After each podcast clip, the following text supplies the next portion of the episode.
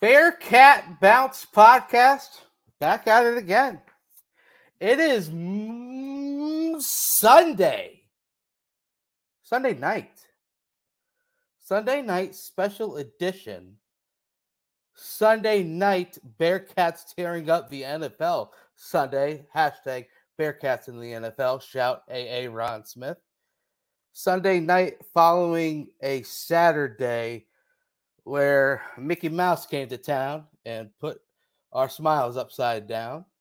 A Sunday also where we are live on Sunday because there's something very special coming on Monday.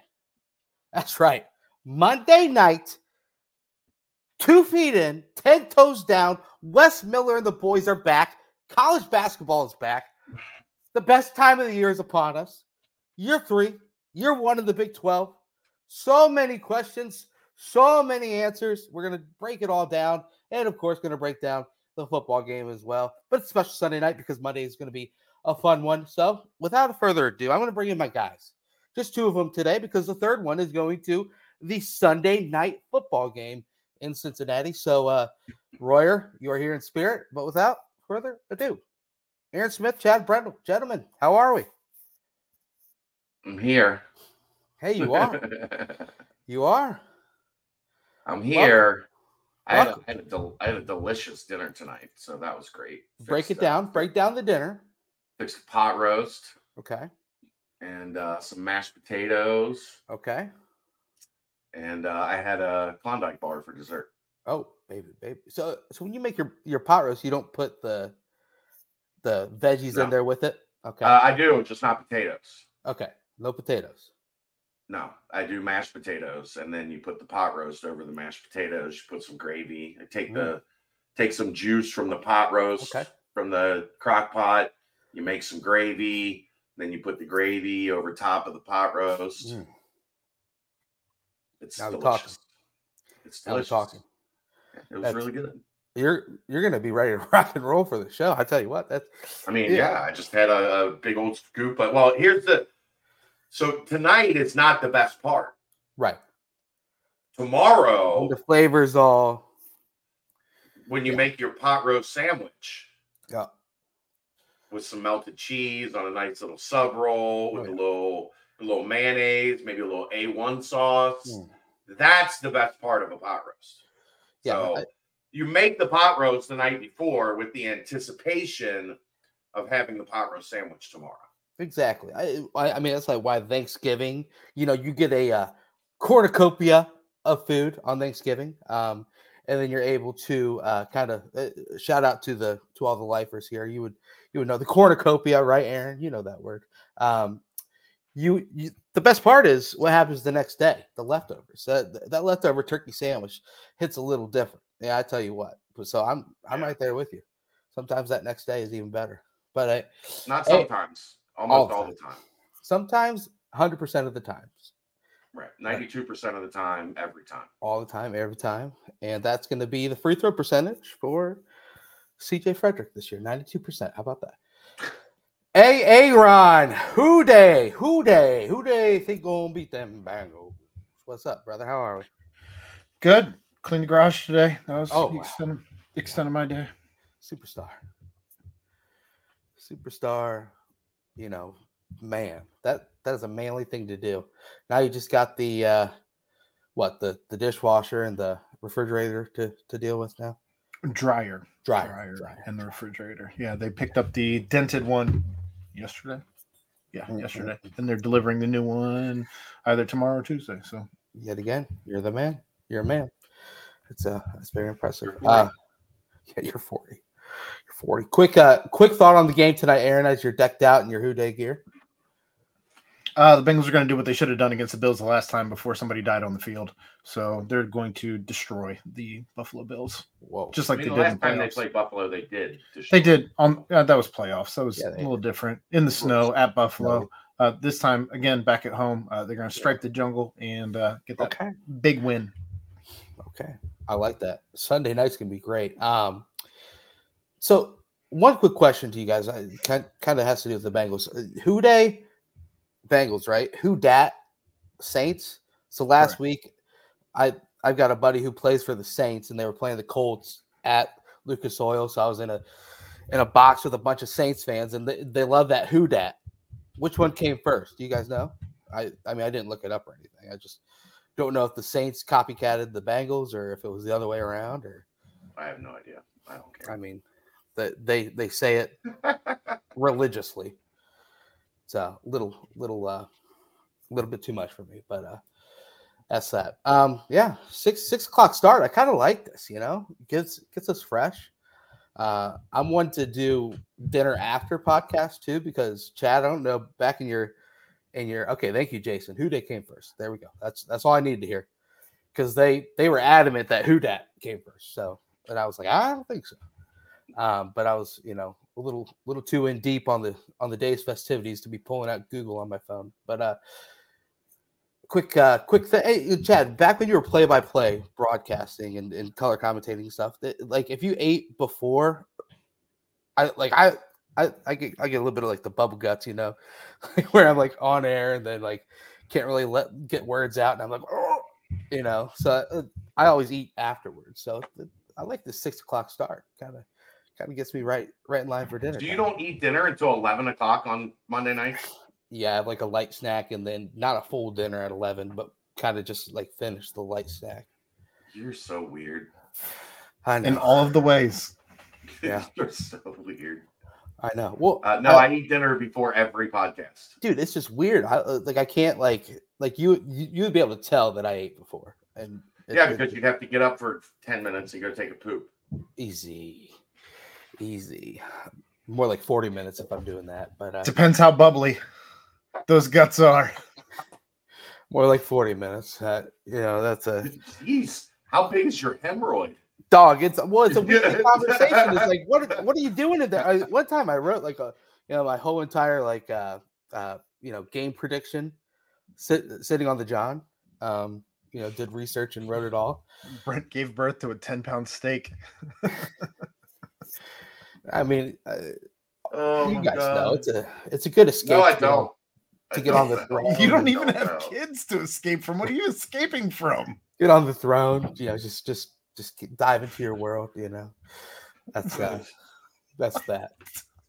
That is that. So so we're gonna continue this fun conversation, but you know, if you if you are really struggling to to get somewhere, and and you know maybe you do have to like you know do something, and you're in a rush, and all of a sudden that rush leads to you having some sort of confusion on the road, and that confusion on the road leads to you like maybe you know hurting a rim or hurting a, a, a fender or getting a bender, then you might want to call our boy Danco Joe.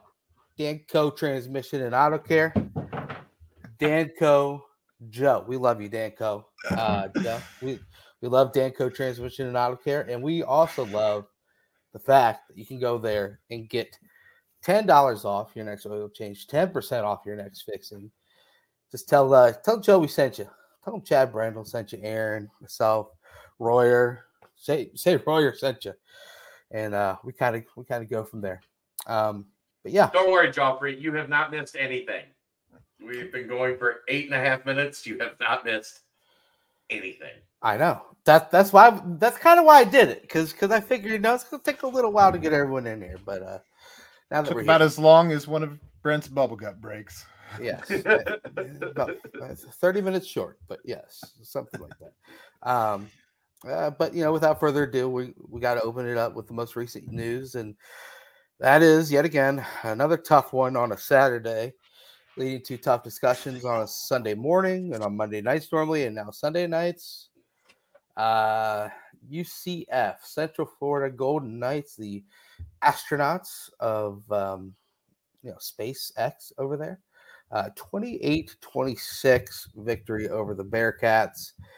Guys, you obviously had your uh, nightcap last night, just kind of rehashing the you know positives, negatives, this, that, and the other, and it, it does really get that feel of kind of a uh, broken record esque at this point, where it's kind of the same conversation that we have after every game recently, where it's you know yet again they had a chance there, and then before you know it, chance went away and another loss. Um, Chad, you had a pretty interesting tweet today. I let's just dive right into that. Um, if you want to reread the tweet and kind of just your thoughts on it, because I think that's a good it's a good indicator of kind of how things have gone overall for the entire team.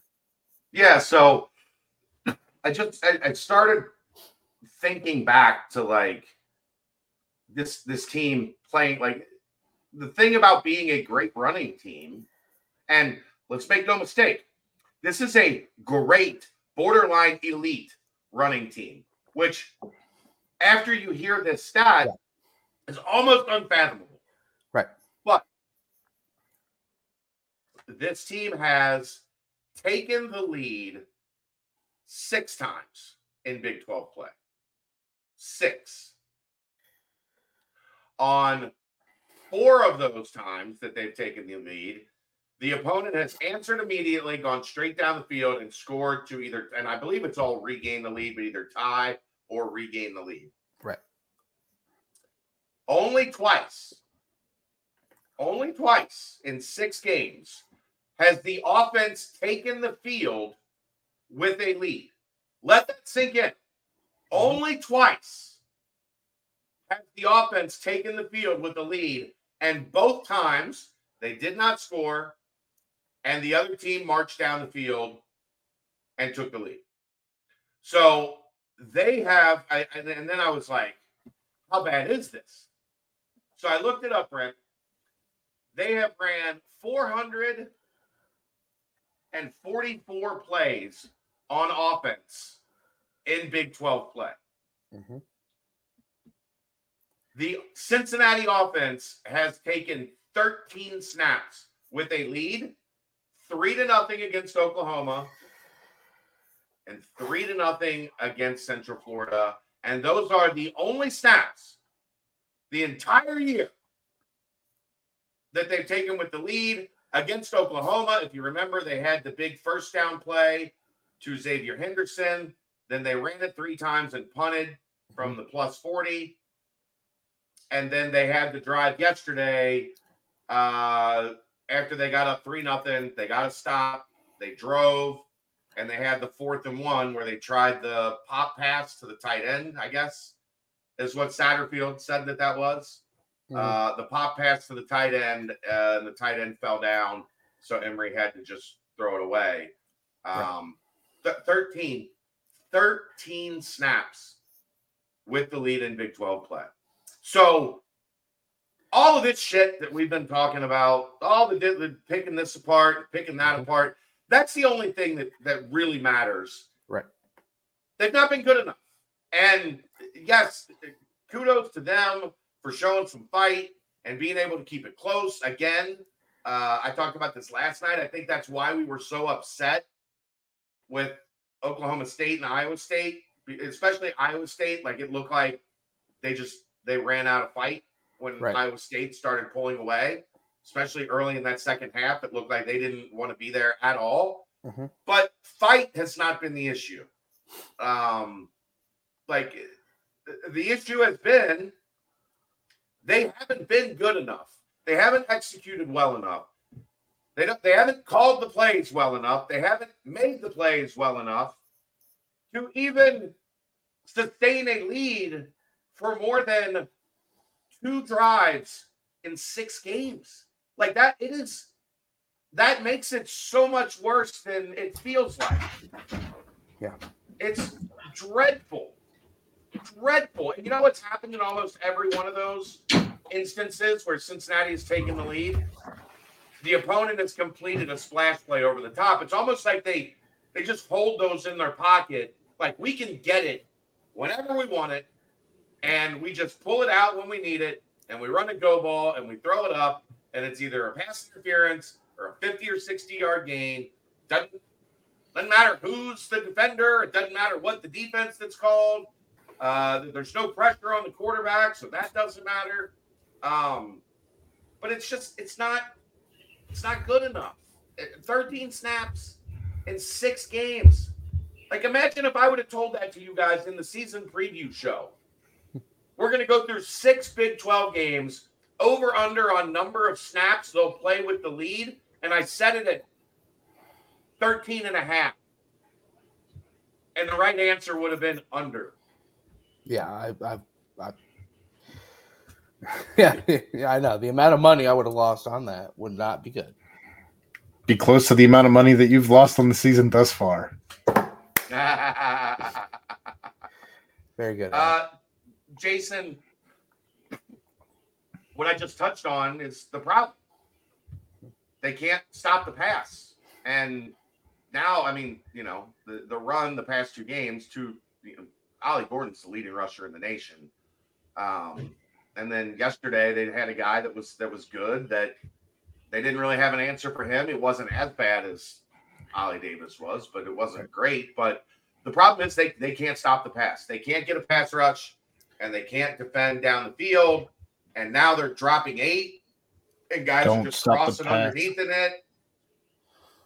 It's Don't stop the pass. Can't stop the pass. Don't stop the pass. Can't stop the pass.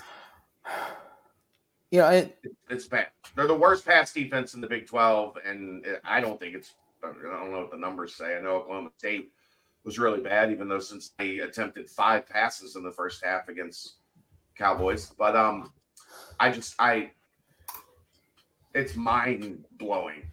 Thirteen snaps with the lead in six games.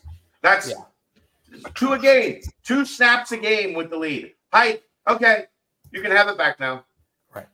Yeah. I, well, I mean, even Aaron and I were talking about it yesterday up in the uh, up in the press box. That you know, when they took the lead in the second half, you know, I, I, I knew it. I was like ninety five percent sure that it was the fact, but I had to look it up again because it's like it is mind blowing that it was the first time that the team had held a lead in the second half of any Big Twelve game.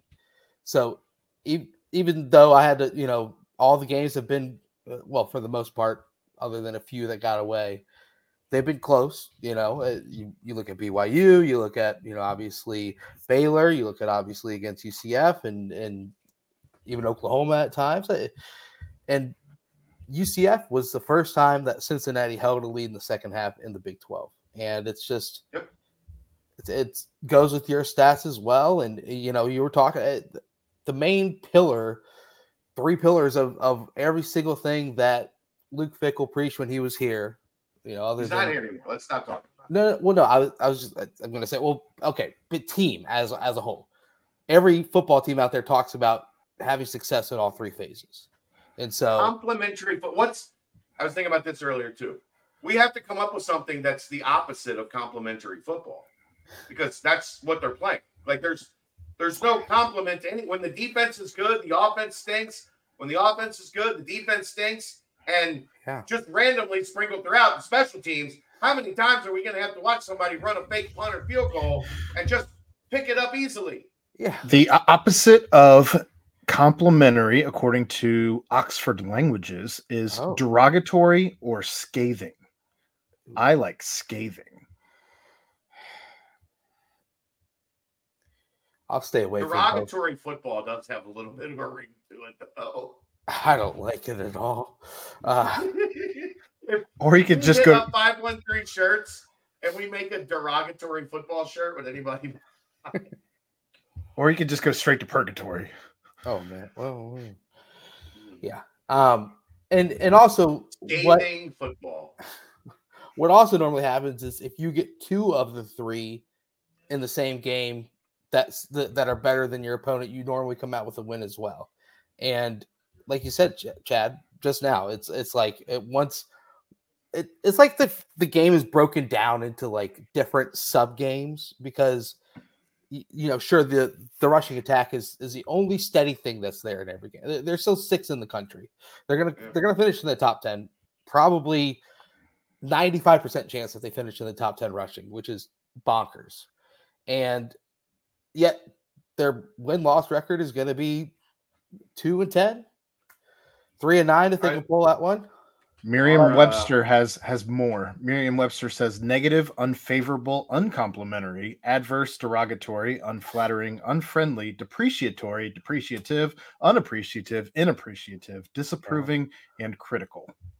Unflattering football. Merriam Merriam Webster always did have a lot more than did didn't they? Very, very good. Um, Uh, yeah, I don't know. It's it's How about how about this, Brent? Uh, Yeah. Our guy Killer V, who does some uh some good stuff. Hold on, let me find it. Um, I thought I had it, but I don't. Oh, okay. Here we go.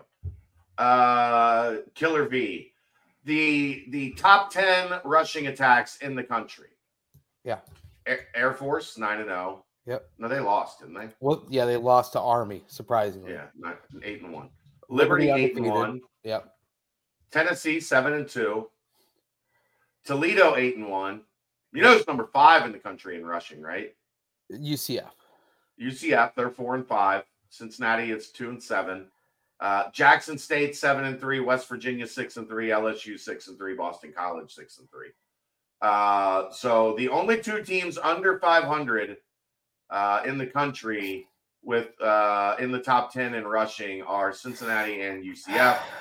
And uh, everybody else is at least three games over 500. Cincinnati is five games under, and that includes teams that refuse to pass.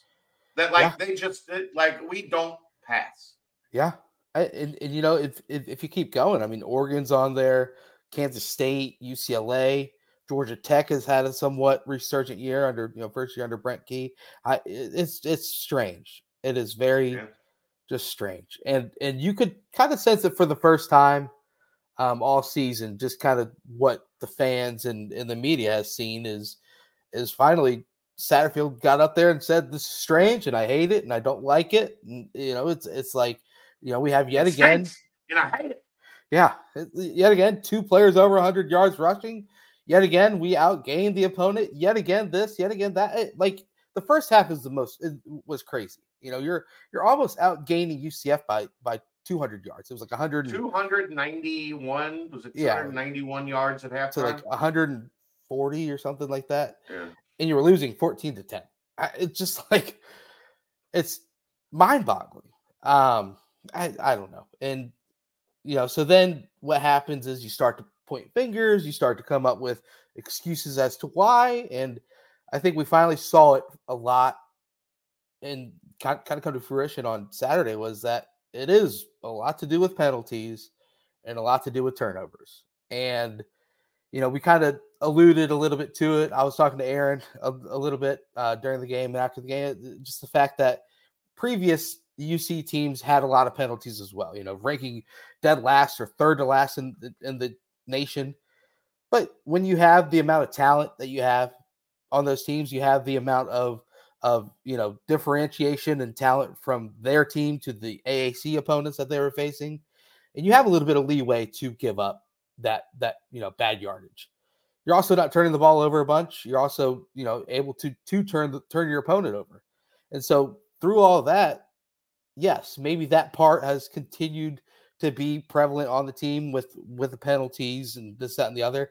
But then you add the turnovers in, and you add the fact that we just simply are struggling to force turnovers as well, and it kind of just snowballs. And you see, hey, you can outgain anyone but if you are not able to turn all this yardage into points, you're going to lose football games.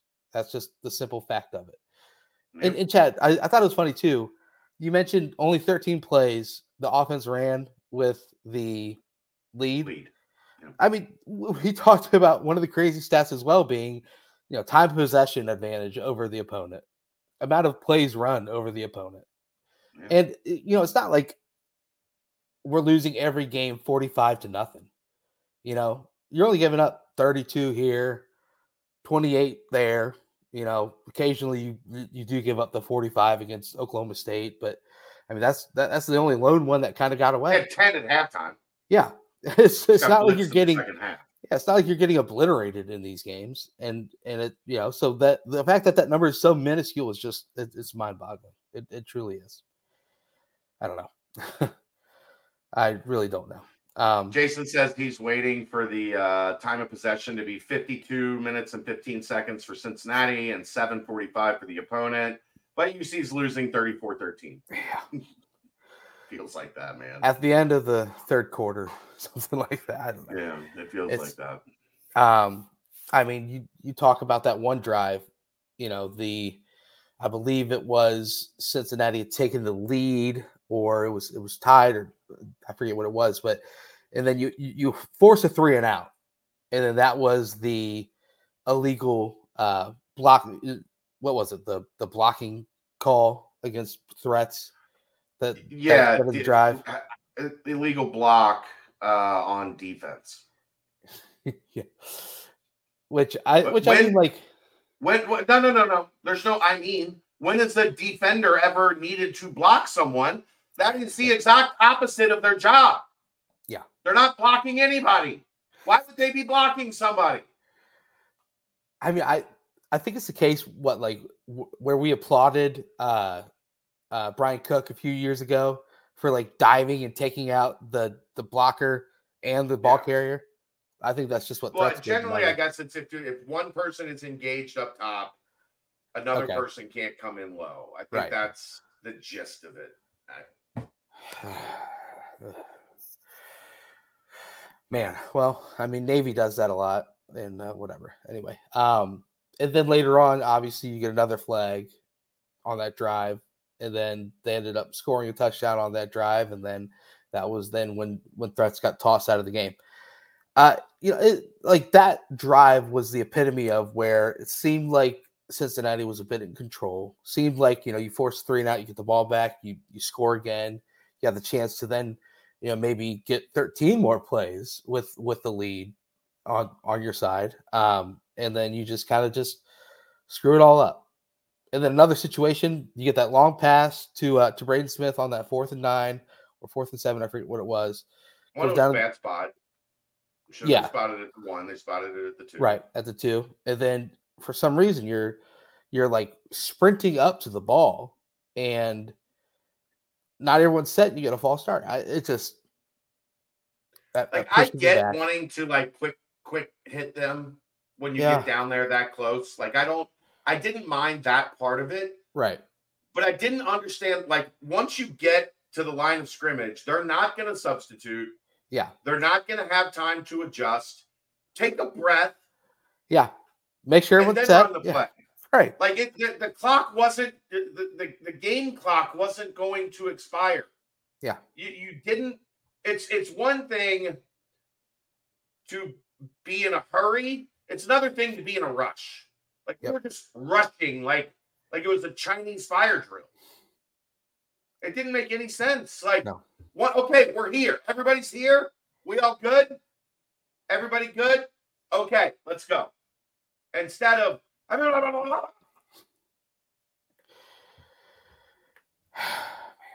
It's the best sound effect I could come up with for what I thought. That's that sounded like the octopus, the octopus on uh, on Bluey when they when they pretend that they're octopuses, Oc- octopi. Octopi. Yeah, Are like that's that's just that. It, that was just discombobulation, discombobulated football. Put that Uh, on a t-shirt. Yeah, yeah. Discombobulated football. um I You guess get it's in- better than better than this idea. that one would sell. It would. I'm just Well, saying. 21 20 what 2014 at in bloomington that's that's always 2114 whatever it was i mean shouts to the hoosiers i guess i don't know um but Look, we're not going to be Louisville fans.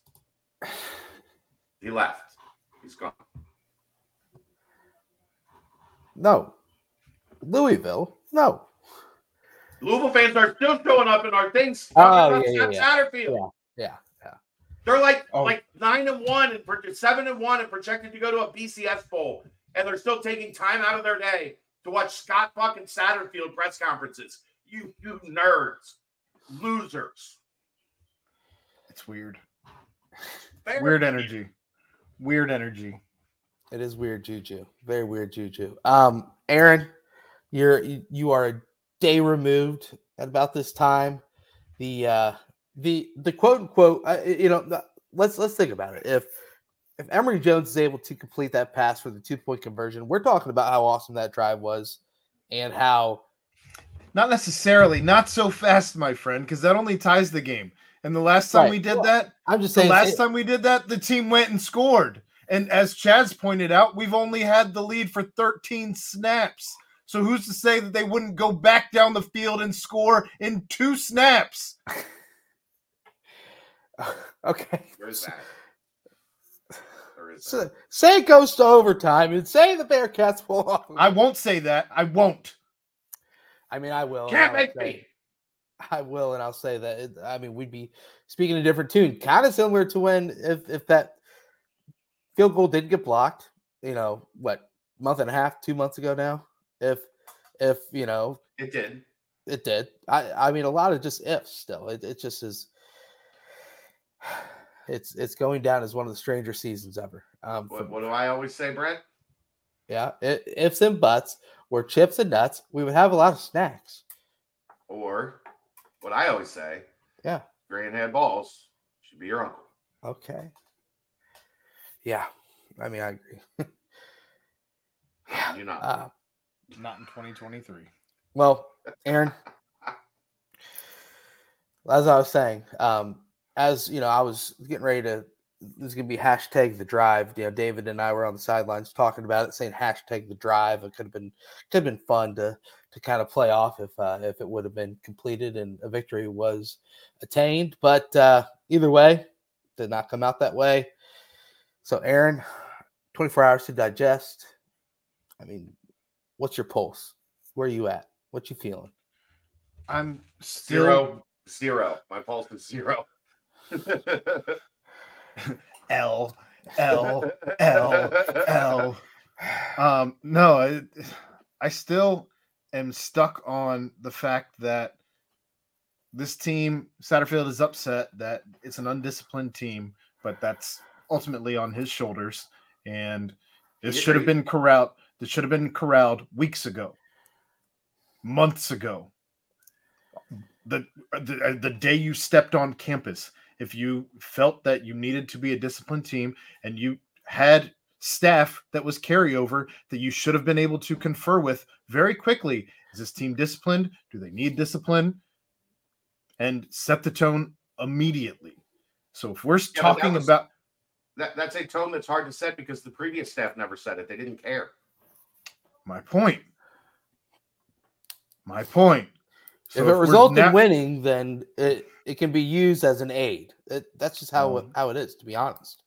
I just I, I guess I'm just a little frustrated that we're talking about getting a team disciplined in going into week 11. Which is fair.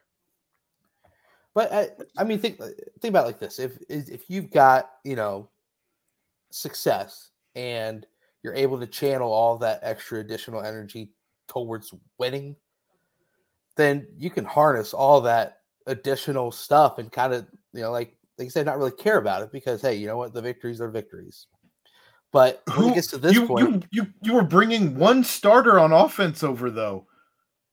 That's it. This team collectively, as a group, did not have success. This was a new team. oh you no, no, brought no. in No, I'm I'm just referencing like past. And now I'm saying yes. So when when the losses pile up, that's when everyone starts to realize like, oh gosh, we I agree it took a while for it to become public that that they know that they have all this going on and they've got to figure it out on their end. But I'm sure it's something that has been a situation for them. it for while bubbled over. It's I'm sure it's been bubbling and bubbling and it Right. just it bubbled over to where now we're talking about it publicly. But again, this could have all been handled weeks ago when you start to realize this could have all been handled months ago when you first step on campus. Again, this is This is what happens when you- say two of your guys that make the most plays on defense are guys that uh, Are known to be undisciplined. yeah. thrown their way. Highly Like, emotional. Yeah. I just don't know that it's as simple as like, like okay, stop, unless the personnel changes because you have a couple guys on your defense that that's how they now, now in the old system there were older guys to kind of curtail that. Now Well, they are the older guys. They you are also- You also had room for that. You had room for that error though, because again, we talked about this last night, but to re- rehash it here, you didn't have the turnovers that you have now. You didn't have and you were significantly more talented than the teams you were playing nine times out of ten. you moved into a new conference and you you cannot have discipline being one of the things that you're Last concerned night was one of those nine times out of ten, though. with you with know? all of the things that you're concerned about right now discipline should not be one of them Yeah. yeah, I it's just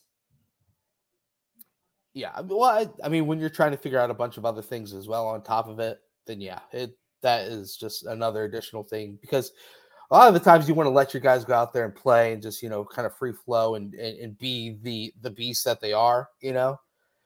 And and so you don't want to restrict that because the second you restrict that, they start to overthink, and then all of a sudden the these talents that they possess are are held back a little bit. But yeah, it, it just is.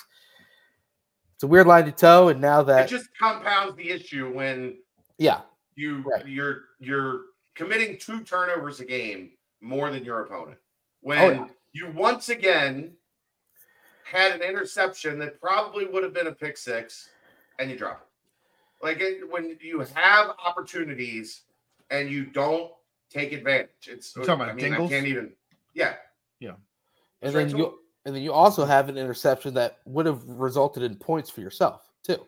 So it, Right. it just is compound upon Right. compound upon compound. Um, you know, I mean, it's it goes back to to all the things that we've talked about, and all each and after one of these seven losses, and you just it's keep stockpiling. It's this and this and this and this. Like they they they don't. It, it's one of the first times I've ever seen in my life a team that experiences both sides of. They do not take advantage when the opponent opens the door and every time they open the door, the opponent kicks that motherfucker in. Like anytime there's a chance to, to make a momentum or a game changing play, the opponent makes it. mhm. And every time Cincinnati has that chance, it feels like they tinkle down their leg. Yeah. Yeah. We'll see. I you know, and there's Yeah. what the, there's a great play where Ryan scored a touchdown. Okay, yeah. Well, Um, they got it at the two. And yeah. The I- offense didn't set up. Yeah. I mean, yeah. the- Hats off to Ryan Montgomery. He he ran very Dog. well, fresh. Dog. Dog. Corey Kiner, dog. Oh, Quick. Corey was looking to run people over like from the first snap. He he woke up in beast mode, is what I tweeted. He was Marshawn Lynch. I'm gonna run a motherfucker over. yeah, beast Yeah. mode. It was beast mode, and and you know, I It, it was like, oh, that that's how it's going to be today. All right. quick All right. quick aside about uh about the dog video. Um, so I was at a bar in in, in uh Indy, and just like buying drinks, and then I and and then one of the guy bought drinks for you. And we were just talking and stuff, and he's like, he's like, you know, you you can just connect with anyone, huh? And I was like, I was like, yeah, whatever. And and then like one of the girls I was with was like, he he did media sometimes too, and then I was like, okay. And he's like, so am I. Uh, you know, I actually had one video that went, viral. And I was like, okay, what what video is that? He was the guy that interviewed the kid that that said all the running backs dogs, and I was blown away.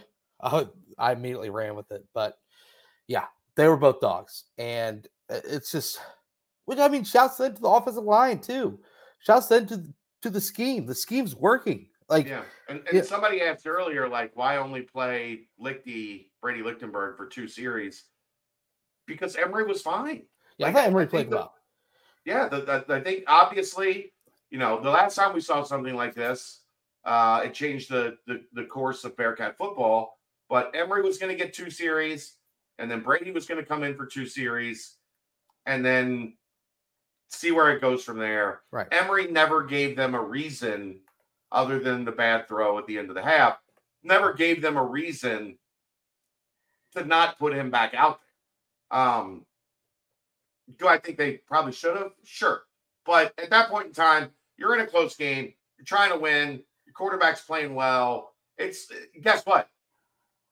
If that had happened in reverse and they pull it to a one score game and they put Lichty in and he throws the pick six, everybody, why did why did you change quarterbacks? Emery was doing fine. Blah blah blah blah blah Yeah. blah. Like eh, Emery Jones was not the problem yesterday. Yeah. So the quarterback question is just wanting to like be met like searching. Look, Look, here's the best advice I can give fans right now. Don't search for things to be mad about. There are enough things that are right there that you can be mad about. You don't have to actively try to find stuff. Like you know, the, the what we talked about last night. Why didn't Barry Jackson see more snaps? Because the guy playing the slot, Braden Smith, had an outstanding game as a wide receiver. By far his best game as a Bearcat. Yeah. So I, trying to find stuff to be mad about is counterproductive. That's that's fun to do when you're winning, right?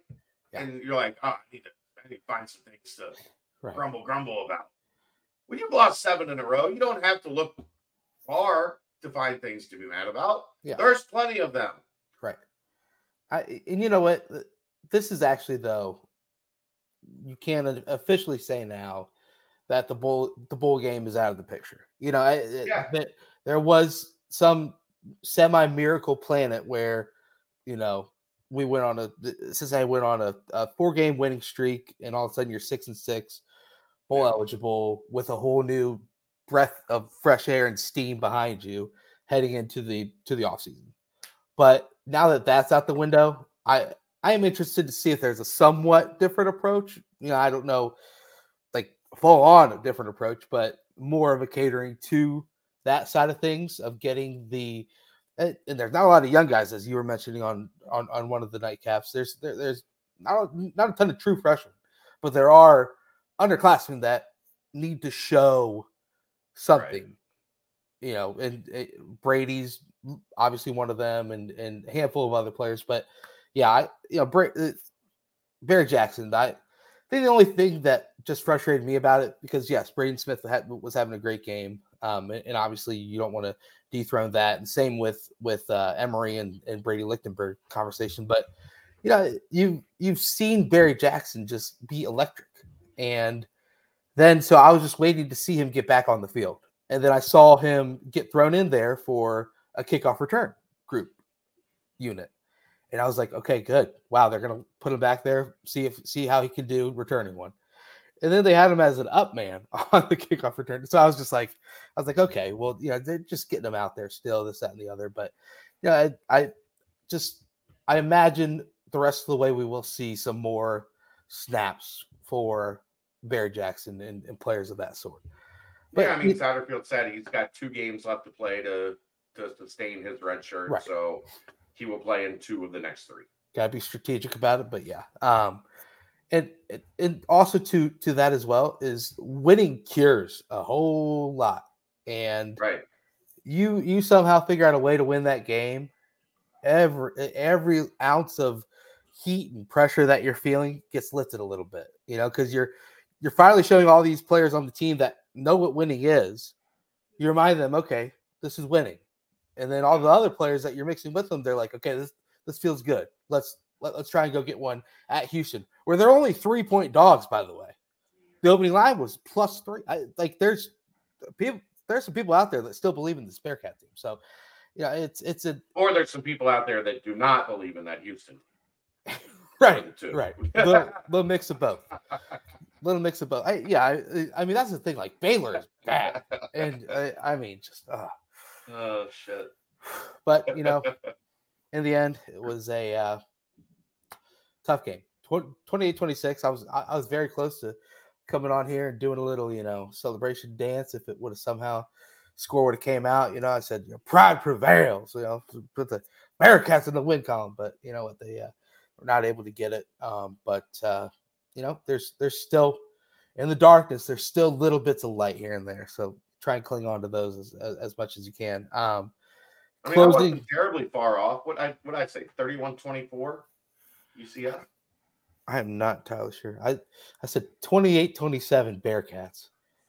Yeah, I said uh 34-24. I was yeah, that's a little farther off than Kind of close. I like to be. But Aaron, were you were you close? I Aaron said had 27-24 Cincinnati. Yep. Mm, not bad, not bad. We had we had some some people that thought we were gonna get blown out, but you know, it is what it is. Um I guess we'll we'll close out the football with uh just one thing to grow on that you want to see. I and, and by the way, 8 p.m. kickoff for the Houston game. It's just like Se- seven. no eight. Seven. Look again. I'll bet you a thousand dollars. All right, here we go. That was quick. Let me pull it up. New time or old time?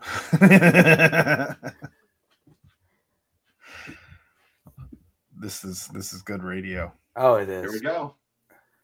Here we go.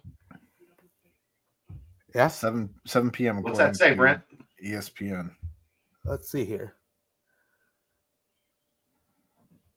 Oh, that's Central Time, dog. I'm sorry. 7 p.m. ET, 6 p.m. CT. Oh, okay. I was looking up there on the 11 a.m. CT. I was just thinking that. Okay, good. So 7 p.m. I'll Venmo you your grand. Congratulations. We'll, we'll go from there. Um, you know why? You know why, Brent? well, I made that same mistake last night on a tweet. So that's the only reason I knew for sure. okay, good. Well, dude, I- So why why the heck do they have only 11 a.m. CT up in the top left? because none of the other they put it in the time zone of the teams that are playing. Oh, I see. So there's Why no Texas- Eastern Texas yeah, TCU also does not have a an ET. right. It's just, but just Central Florida CT. has Eastern. Yeah. Uh, BYU has Mountain. All right, let's go ahead and throw a quick uh quick G on the on the Bengals tonight. See uh that's what that's what Geoff just said too. see if we can't all just win. Hedge your bets. Let's just see if we all can't win real quick. Um, but yeah, well, even still, 7 p.m. God, like ah. Oh well. Oh well, that's that. But uh eh, closing, leaving football remark, just kind of because I mean, like, there's still like positive things. I like. I guess you can't even really say that anymore. Like, no, there's not. They had they, they've Yeah. had the ball for 13 snaps with the lead in the last six games. I was There's nothing say, yeah, positive. I'm done with positive. I was gonna say, yeah, will like, not prevail. like, the, yeah, Sorry. yeah. The the the positive things, like, are they even like, it, like, are yards even good these days? I don't even think they're good anymore. like, I think yards are overrated, honestly. I, Yards like, are overrated. like, it's like, really? I I mean, just figure out ways to get points. I mean, if you could just, I don't know. It's it's weird, but I I guess what you want to see in Houston. I do you want to see more Brady? You want to see more youth? You want to see just a win? Period. Dot. I, Because look, they're, they're not winning at Morgantown. And they're yeah, not Morgantown just Kansas. waxed BYU. They're not beating Kansas here. Kansas went on the road and beat Iowa State. You, you better you better win in Houston. I don't I don't know any other way to put it. Like I you, you better go to Houston and get a dub. Yeah. Well, and, and you know what? Also, y- it was kind of funny, funnily mentioned by uh, um, Jeff today on the on the brunch. He was like, you know, it it was one, it was a good AAC team versus a good AAC team. No, And- it was a middle of the road AAC team against a middle of the road Right, AAC right. In team. the in in the UCF game. Yeah. Well, guess what Houston is? This the same doggone thing. So Yep. um I mean yeah, figure out a way to win, man. Winning cures a lot of things. And if if you want the the positivity to, to slowly come back, just win. Win two of the last three somehow, some way. Win one of the last three. Get some sort of momentum. Um, that, that that's all we need. So, uh, I that's it. Um, I'm done with football. You guys want to want to timestamp that? Quick Paper Supply, your local and family owned restaurant supply company for all your non food products. Quick Paper services over 150 restaurants with weekly low minimum next day deliveries. They provide a wide range of food service products from to go containers, cups, custom printed products, eco friendly, and much more. They also have cleaning and restroom supplies for all your janitorial needs. Call Nick at 513 470 2029 and reference Bearcats for 20% off your first month of purchases. Guys, it's here. Real quick, let's uh It's here. before we well no, we're fine. No, no, do the real quick. Go ahead. I we'll do Homefield for the uh, Mailbag. Mailbag. Yeah, Oh, did we post a mailbag? of course. Oh, we do. nice. Okay. Did we get some action in there? Mhm. Okay. Um, guys, we're we're back. It's here. Uh, two feet in, ten toes down. I am fired up. all of that rolled into one. UIC coming to Fifth Third Arena tomorrow night, 9 p.m. tip. Uh, Chad, I'll bet you a grand that is 9 p.m., not 8 p.m., but 9 p.m. tip. 6 p.m. women's game. They they take on Louisville, nationally ranked Louisville. Uh, so if you want to check that out, you know the uh, the debut, the, the the first game for new women's head coach Katrina Merriweather. Shouts to uh, Cathedral High School. She's a Cathedral grad. Just had to had to quickly insert that there. Go Irish. Um, but hey, it's here. Uh, see, year three of the Wes Miller tenure. Um, obviously, there's an elephant in the room. I'm I'm not talking about that uh, Bearcat behind you, elephant looking thing, uh, Aaron. But I am talking about the Aziz Bandaogo and the Jamille Reynolds situation still going on. Um, we'll get a small update if we can on that. But anyway, uh, it's here.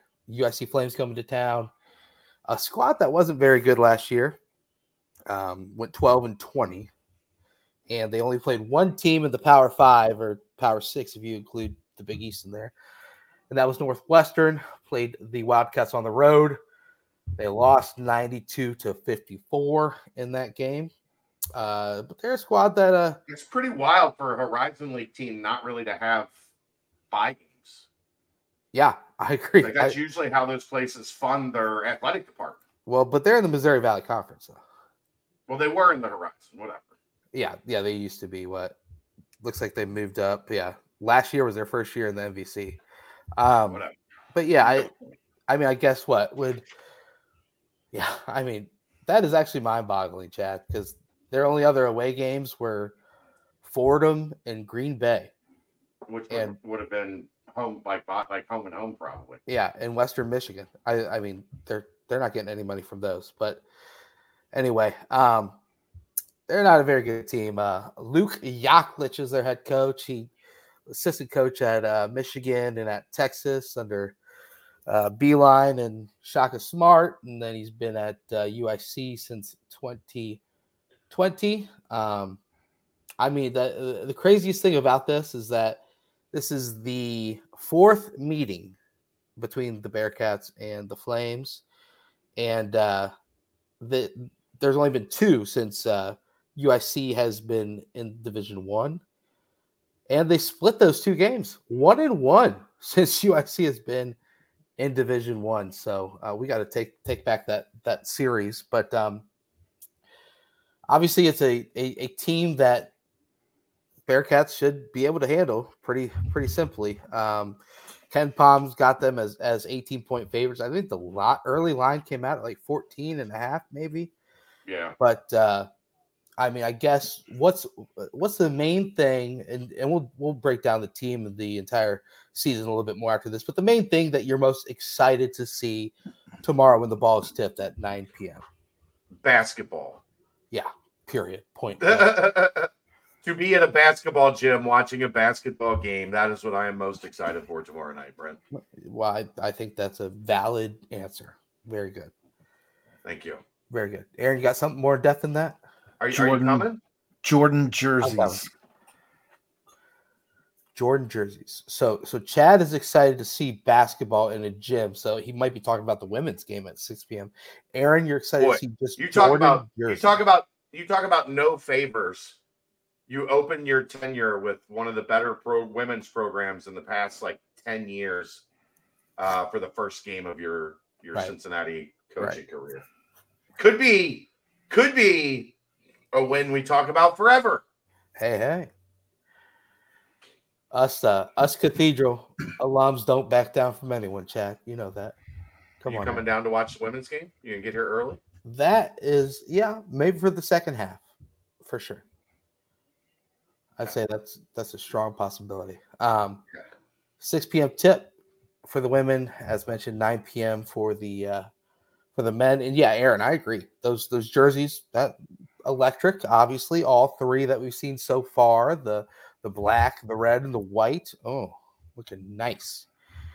I imagine they'll go with go with white, right, for tomorrow. Yeah, I would assume. Yeah. Yeah, so um it was good. But yeah, media day last week. Uh, obviously, I, I mean, we'll we'll get this part out of the way from the get go. Is the whole Aziz and Jamille situation still going on? Um, barring a uh, phenomenal Sunday night, beautiful drop of unexpected news. Both will most likely not be suiting up tomorrow. So, um, what are you kind of, I, I guess, just wait and see on that, right, Chad? Just open and shut that talk of things. Yeah, Um, I mean, I don't know. It, the, the vibe I get is not great at the moment. It doesn't feel like anybody's confident that they're going to get their appeals approved. I mean, I'm sure a lot of that is just the way that it's gone. Nobody's really gotten their appeals approved. So why is this going to be any different? Um, The NCAA just lost a big, big case though this weekend, um, where they could potentially owe up to four billion dollars in damages to various uh, players from the past that were not able to make money via NIL on them themselves. Was it those And- twins? Uh, it wasn't the talking O'Bannon twins, no, no, it's a no, it's a different case. but this could potentially lead to the demise of the NCAA as we know it. Um, as people are talking right now, they don't have four billion dollars in liquid assets uh, No. and with with which to pay damages. If that would be We, we will pay Like- you in TV media rights. they they They don't have. I mean, they've got basketball, the tournament. That's all Yeah. they've got. That's all they got. I- Well, but I, that's I guess million dollar deal. my bigger point here though is the simple fact that they don't win in case court cases. So if this were to go to court where you have potentially a group of attorney generals getting together to represent several different states and multiple universities within those states to go after the NCAA to for, for these antitrust laws, I don't foresee a situation where the NCAA is going to win a, a court case because as I see it right now, it, the courts hate the NCAA for good reason. You're supposed to be representing the student athlete, and here you are nine times out of ten representing everybody but the student athlete. They're It they're doesn't- representing their own interest, the school's interest, which is the schools making money, not the players making Correct. money, and that is illegal. Correct. Yeah. As we have found out many times over now, it is illegal. Yeah. But that doesn't have anything to do with this case, unfortunately. Yeah, and and the whole uh, scenario. I mean, the whole thing about how the NCAA just kind of reiterates how you know this is a a committee put on by your peers that is making this decision, and we're just here to police it and enforce it. So, you know, they're Sure. Well, then don't create a waiver process if you don't want a waiver process. right. How about right. that? Exactly. Um, yeah, I mean, it, I I saw one tweet about some player that was like his his- got denied, and so he's out until December, which I don't even know what that means. I don't know if they. I'm guessing he enrolled. That guy didn't play college basketball last year. Okay. So I'm guessing he enrolled at the semester break. Okay. So his year of residence would end at the semester break. Okay.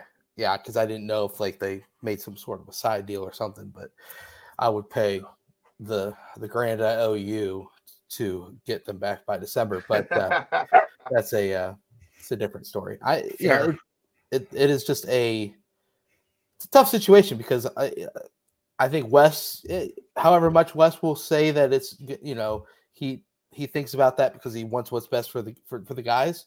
It's it's going to be something that's like constantly there as not necessarily a distraction because thank the Lord, It's looming. Yeah. Until there's an answer, it's going to loom over this team right? without question.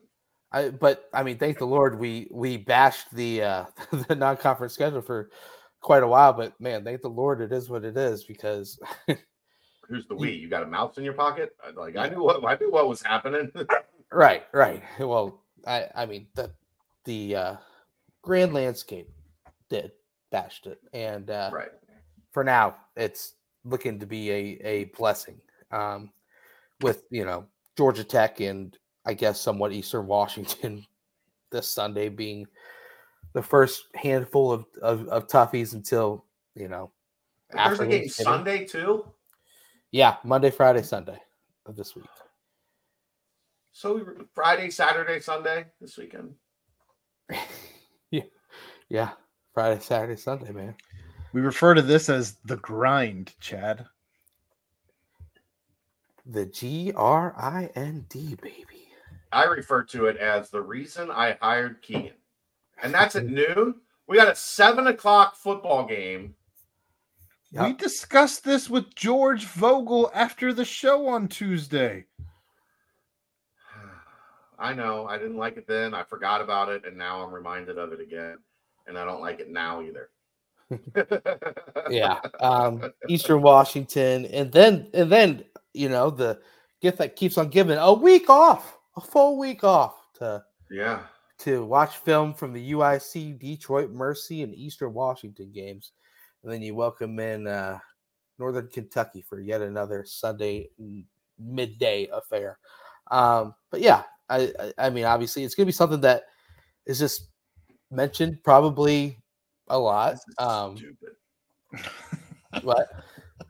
what I said this is stupid. He's still just looking at that time, hoping that it changed.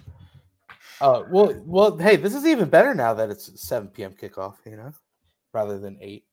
But uh, yeah. I mean, but we're gonna be doing a show until The Yeah. fun one part, o'clock in the morning. the fun part is the noon game on Sunday, and the Bengals kick off at one. Yeah. At this, and I Yeah. uh, this this uh not NIL but um MTE, MTE. MTE. Yeah, too many acronyms. the old the old multi-team event with Ole Miss, and we don't Gonna be gonna be a packed house for that one. do not play Ole Miss. Um, but uh, yeah, yeah, I think I'll be there for the Sunday game. Um, Friday, pro- probably be able to swing that one against old, old Detroit Mercy, Sans uh, Anthony Davis Jr. But uh, yeah, I, it's, it's going to be a, a topic that kind of looms that will be something that it's not going to be a distraction. I don't think because I think it'll be something that people slowly start to realize. Okay, this might be what it is until you know something happens here or there. But you got to imagine it's it's something that that will be a stressor on just the overall season as things unfold. Yes. Correct. I agree, Brent. Yeah, so it sucks, but that's where we are. Um, well, I guess because now we know where we are on those things. Um, a couple things that's just real fast on UIC. I they're not very good, that but their leading scorer last year transferred to Texas A and M. Yeah, they're all leading it's scorer. basically an entire new team, right? Well, yeah, two two um, starters return. Another starter from last year transferred to Purdue Fort Wayne. Welcome to college basketball in the year 2023. Um, then the third leading scorer is Toby Okani. He's six foot eight guard, averaged 11 and seven and 2.3 assists. That's about what they got. Um, they've got another starter named Filip Skobalj, uh, six foot seven guy, but you know it's it's a defensive minded coach and Yaklich. Um, you know it's a team that they've they've beaten quote unquote power five teams in the past. Took down Northwestern in 2012 and DePaul in 2016. So not like they went through a murderer's row there, but uh, still a team that you know opening night. Hopefully, it's all red and black in a very very good way. Um, it is a wear black game, so I do wonder if they're going to wear the black jerseys then. But I, I guess in Maybe. basketball they've kind of done like a flip flop thing. But um, I know Wes said he doesn't really care too much about starting lineups and, and who's in it and whatnot. But Aaron and Chad, I'm gonna start with Aaron, then I'm gonna go up to you, Chad. The tweet comes out. The, uh, I mean, the the X comes out of from the Go Bearcats men's basketball account of the starting five. What are those five names? Let's say Day Day, CJ, John Newman. Mm, Then I'm gonna go Vic and Odie. Okay, There's zero percent chance Simas is not a starter. I didn't know where to put him. at the four. Zero point zero. Well, so so he's at the think four and, and. Vic's at the five. Yeah, m- my guess is John Day-Day, CJ, Simas, Odie, and Vic. Yeah. I I just Just don't know if I like. Just the whole fact with both of the. I I mean, the depth care if you overall. like it. I'm telling you what I project it to be. Right, right. Well, no, I, I'm just saying. Hey, I, I'm saying, hey, I mean, with the with the lack of depth, I think you gotta you gotta go four with with Simas and you know, I think the majority of the way they play will end up being four guard wing types. yeah, Um, but I think if you're asking me starting lineup, I think that'll be the starting lineup. right, right. And then um, either Dan or or Newman, um, they're in three. But yeah, uh, shoot, it's it's gonna be interesting seeing two two very tall, uh, athletic, talented basketball players dressed in um, suits on the sidelines for the uh, for for this opening one and for however long. I'm we surprised they're even allowed to do that. rafters on swings in the rafters Okay. because they're you know the NCAA has left them hanging. Ooh, I like that. Okay. Oh, I, it's two big guys to have on swings in the rafters, but yeah. uh, that's my prediction. They can let I'm- down those little parachutes with the skyline. Like, I'm just surprised they're even. whenever just, you're feeling good and hungry. I'm just surprised they're even allowed to be in the gym. Like they're not just banished. Yeah. I, I mean, they, they probably aren't even allowed in the 513 because the NCAA is like Cincinnati's talking to us. And they're like, what, the whole city? And he's like, yeah. So can't even be in the 513. Um, but uh, yeah, I agree. Um, and Aaron, I see why you didn't continue that Skyline Chili song because no free ads, no free ads. And I like that about you. You are a company man. Um, but yeah, uh, let's go with then. If if this is how it is, uh, let's let's talk overall throughout the year. Who would you guys pin as the leading scorer on the 2023-24 Cincinnati Bearcats? Simas Lukosius. Okay.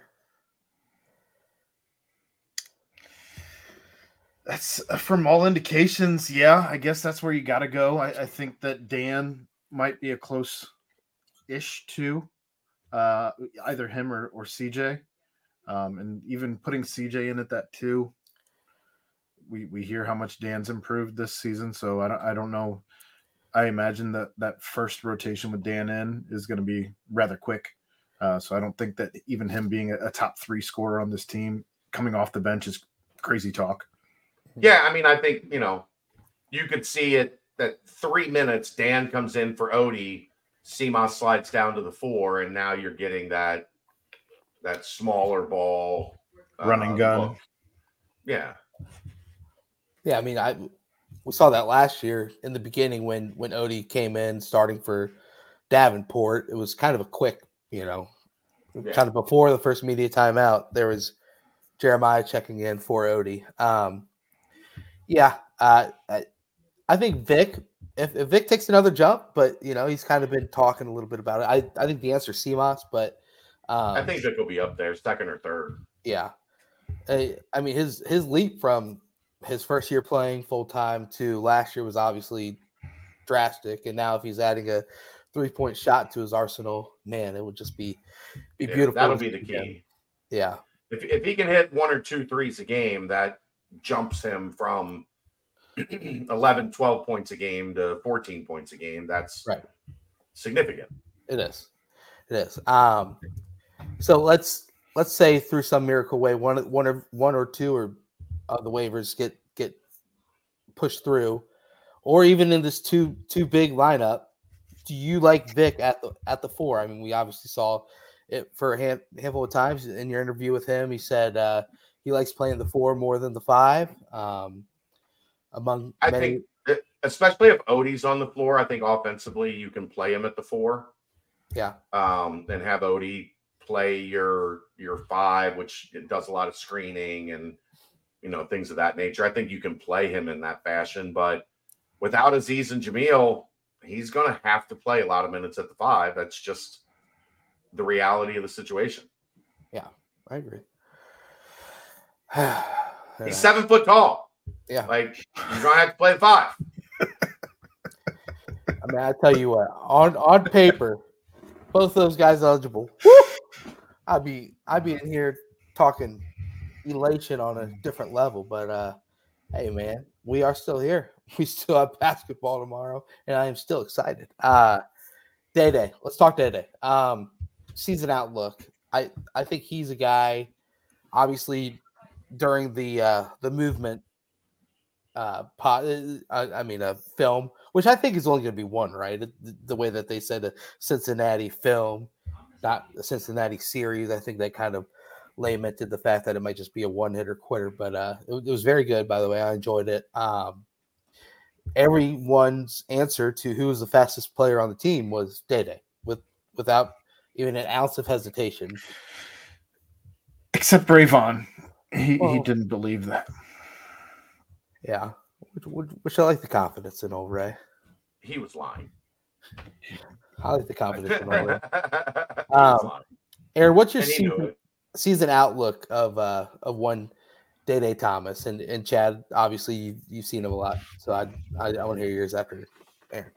We know he's fast, uh, and what we didn't know prior, uh, at least I didn't know, is that he believes his defense is uh, second only to his energy. Um, I, I, imagine that he was a uh, just runner and offensive player, um, and he's not quite that according to his own mouth.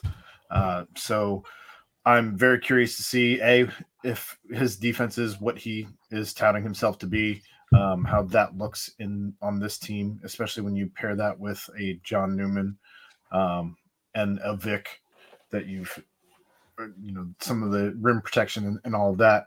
Um, but yeah, I mean, I think he's going to be a slow burn offensively. I think that what we see at the very beginning of the season is not going to be what we see in January. Interesting question. All right, chance. Quick, one uh, waiver approved, or the football team gets one more win. Man, if you took those three things and set the over under at 0.5 of them happening, I'd be very tempted to take the under on all of them?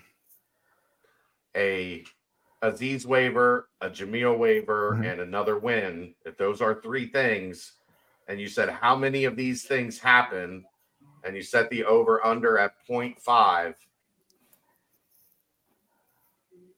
I might bet the under. Yeah. Well, I'm going to be honest. I hate hearing that from your mouth, Chad, because that that uh, speaks a lot of truth into existence. But um, you know, I, yeah, it's it's. I've always told you guys I'm going to be honest with you and not blow smoke up your ass. If yep. it, if I, if I had to bet which the one would be, mm-hmm. it would be. It's most likely they mo- much more likely they get a win over Houston than those two have their appeals approved from just the general vibe I'm yeah. getting right now. Yeah. Um, I mean, okay, we'll, we'll leave it at that. So then I'm taking the under as well, even though I will at, uh, I, I need to set an alarm to make sure I remember that the game this weekend is at 7 p.m. so that I can put a little bit on the money line instead of trying to do it real quick at uh, 7:58 p.m. Um, just you do it at 7:58 p.m. You're in trouble because the game has been played for an hour. Well, it could be live and it could be good.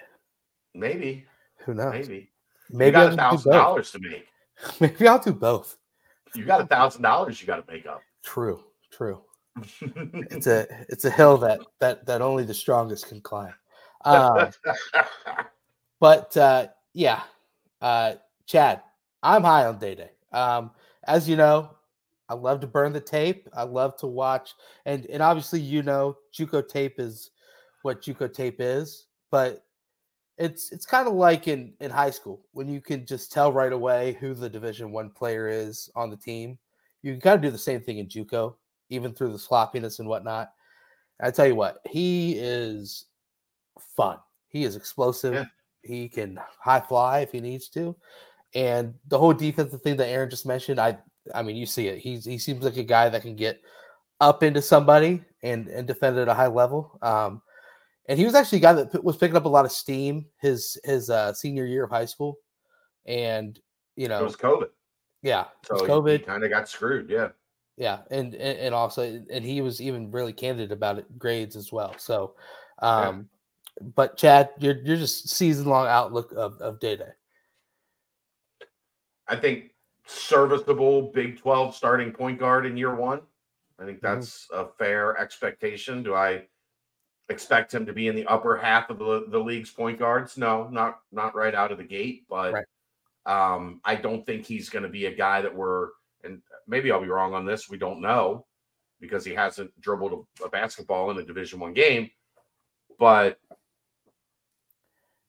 um, sorry, daughter's doing dishes. Just put them back in there. Um, but I, I think he has the tools and has the right mentality to be a solid starting point guard at the Big 12 level. Do you see one. do you see him being the leader in assists, or do you think that'll also be Simas?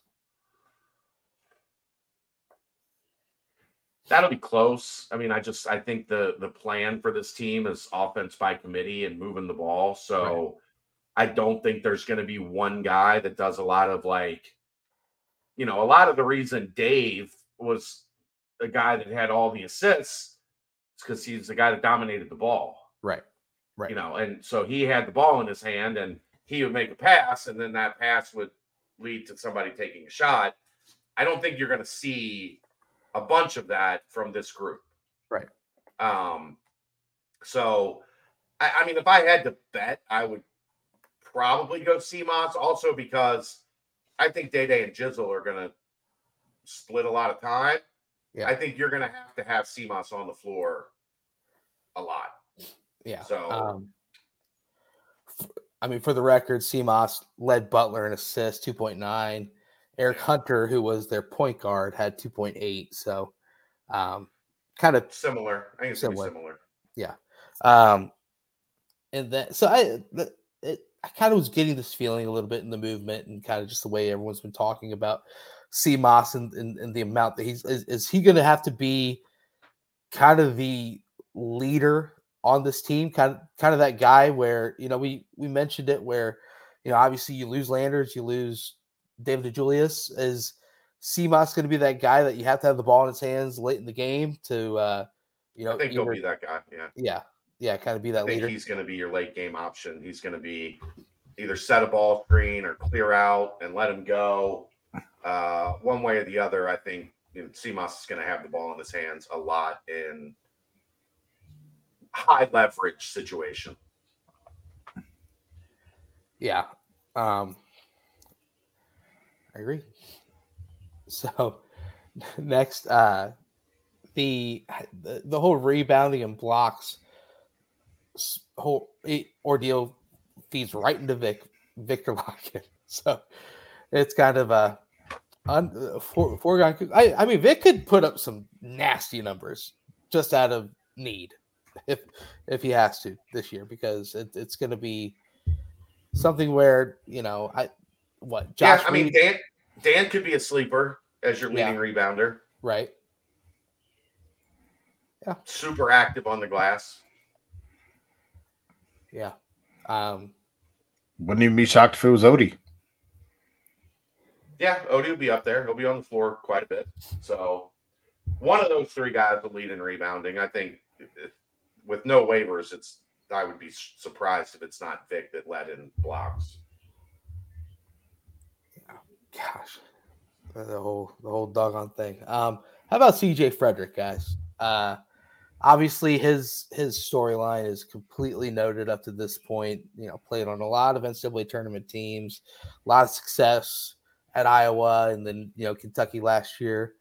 Um man he is a guy that when his when his shots are falling i'd love during the during the media time because i i re- remember that game iowa versus north carolina because it was just like what is going on? They cannot miss. What what is this? And then um but you know that's that's what cj fredrick can really add to this team uh when healthy i mean you gotta imagine he's he's gonna be a guy that could become a pretty prolific scorer uh on certain nights or or maybe every night Yeah, I, I think that I'd be shocked if he isn't getting somewhere around, I guess that that seven to nine points per game range, or better.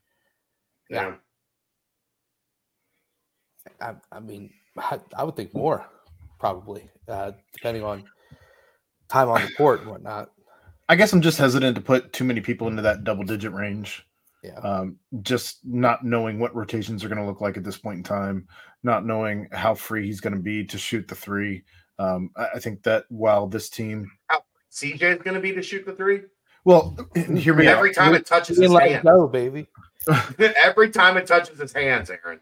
My my point though is I, I don't know that he's going to be afforded a, this crazy amount of shots with how unselfish his team claims to be, how close knit this team is talking about being. Um, I'm I just we don't know how the ball's going to move through this offense. So I don't Uh, know. There's a lot of mouths to feed. I, I guess is Sure. where If, if he going. touches it and he's open, he will shoot it uh, with Good. so hopefully it's like a uh, Jeremiah Davenport with as good a clip. Uh, I mean, Jeremiah finishes his career at what forty five percent. No. No. where did he finish at? From three? Forty. No, No. no. He he had some he had some great years finishing. I'll pull it up for you. What he finish at? Yeah, I've already got it. 34.7% career. Nowhere near, shooter. nowhere near where I was was throwing him at. 33 last year. Yeah. His highest was his sophomore year at 37.8%, Well, 35.9% as a, or no, yeah, 35.9% as a junior, and 33% as a senior. I would take that 45. I, I would like CJ to be at that 45. yeah, Uh, that would be like number one in the country, number two, top five in the country in No- percentage. Be that. be Landers. Uh, Ben wants to know. I have no idea how long he got well with people at Butler. How is he meshing with the squad so far? Great. Like everybody seems to like him. Everybody is getting along. They also have not lost a game yet, so we'll see. Again, is it a place that lost a lot last year? Yeah, I- Losing is bad for team chemistry. You Yeah, ever been on a that. team? You ever been on a team? When you lose, you don't like as much each other as much as when you win. current currently seeing that. Um, yeah, I, I mean that that Butler team went through uh one, two, three, four, five. They they lost seven out of nine at one point. I like yeah. I mean I live in Indy and I know very well how quickly the entire city was like, all right, Butler sucks this year. You know the Thad Matta exper- experiment is not going well year one. So I mean, that can derail, especially even a small team like that, and in the transfer market, uh, transfer portal era as well, where all these guys are now saying like, "Oh, I'm off." You know, this is, I'm I'm out of here, and then because obviously it's going to be time for uh, for him to bring in his guys, uh, that Matta to bring his own guys, but. Yeah, with with Simas, I'm just excited to see because I we haven't really experienced a. It's a, I mean, you see it a lot in the in the NBA now, obviously, but a like European type, you know, guy at the one, uh, you know, or primary ball handler or playmaker, if you will. You know, it's not going to be yeah facilitator. It's not going to be like you know, Somebody that the offense runs through. Right, right, and and he's it's gonna be exciting to watch because uh, they they do things differently. You know, you aren't gonna get like a bunch of like and one mixtape tour moves that that that get you get you in awe and then you know an ankle ankle breaking and whatnot. But you're gonna get some fluid, good moves, Yeah. and uh, I I mean he scored 27 against Xavier his freshman year in the uh, conference tournament. Single handedly took them down in the uh, in that game. I mean, 28 at home against Nova last year, 23 in his last game as a Butler Bulldog, and in, the uh, turn in the conference tournament against St. John. So it's a guy that's done it before for for Butler. Um, I'm just excited to see kind of you know how he has fits that role here because he shoots it well too um, from deep, and so. I guess there's probably certain rotations where he is that primary guy, and certain rotations where he spots up a little bit, or you know, does both in the same possession type thing. Um, so at say say small ball, because small ball is going to have to be somewhat of a necessity, uh, just depth wise and in rotations, obviously. So whose role takes takes a step up during this whole waiver mess? Um, now that you know you, you are down those two big men, so whose role takes an immediate big leap that probably wouldn't have if it was uh, before the news came out? Sage. Uh, maybe. Maybe. I, I don't know that right now Sage is ready for anything more than eight minutes a, a game.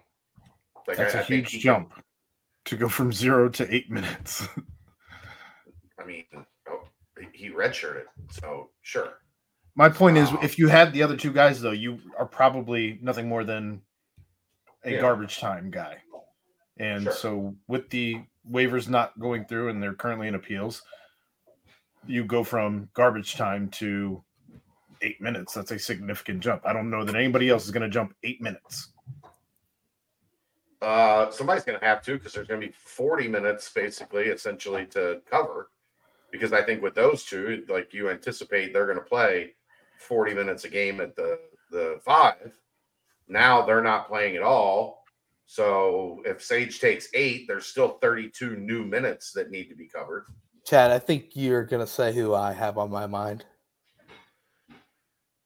Um, I don't know. I mean, I, I think the problem being it's hard to predict because that wing spot that would, I mean, you're looking at if if you don't have those guys, Simas, Newman, and Reed are all going to have to play at the four.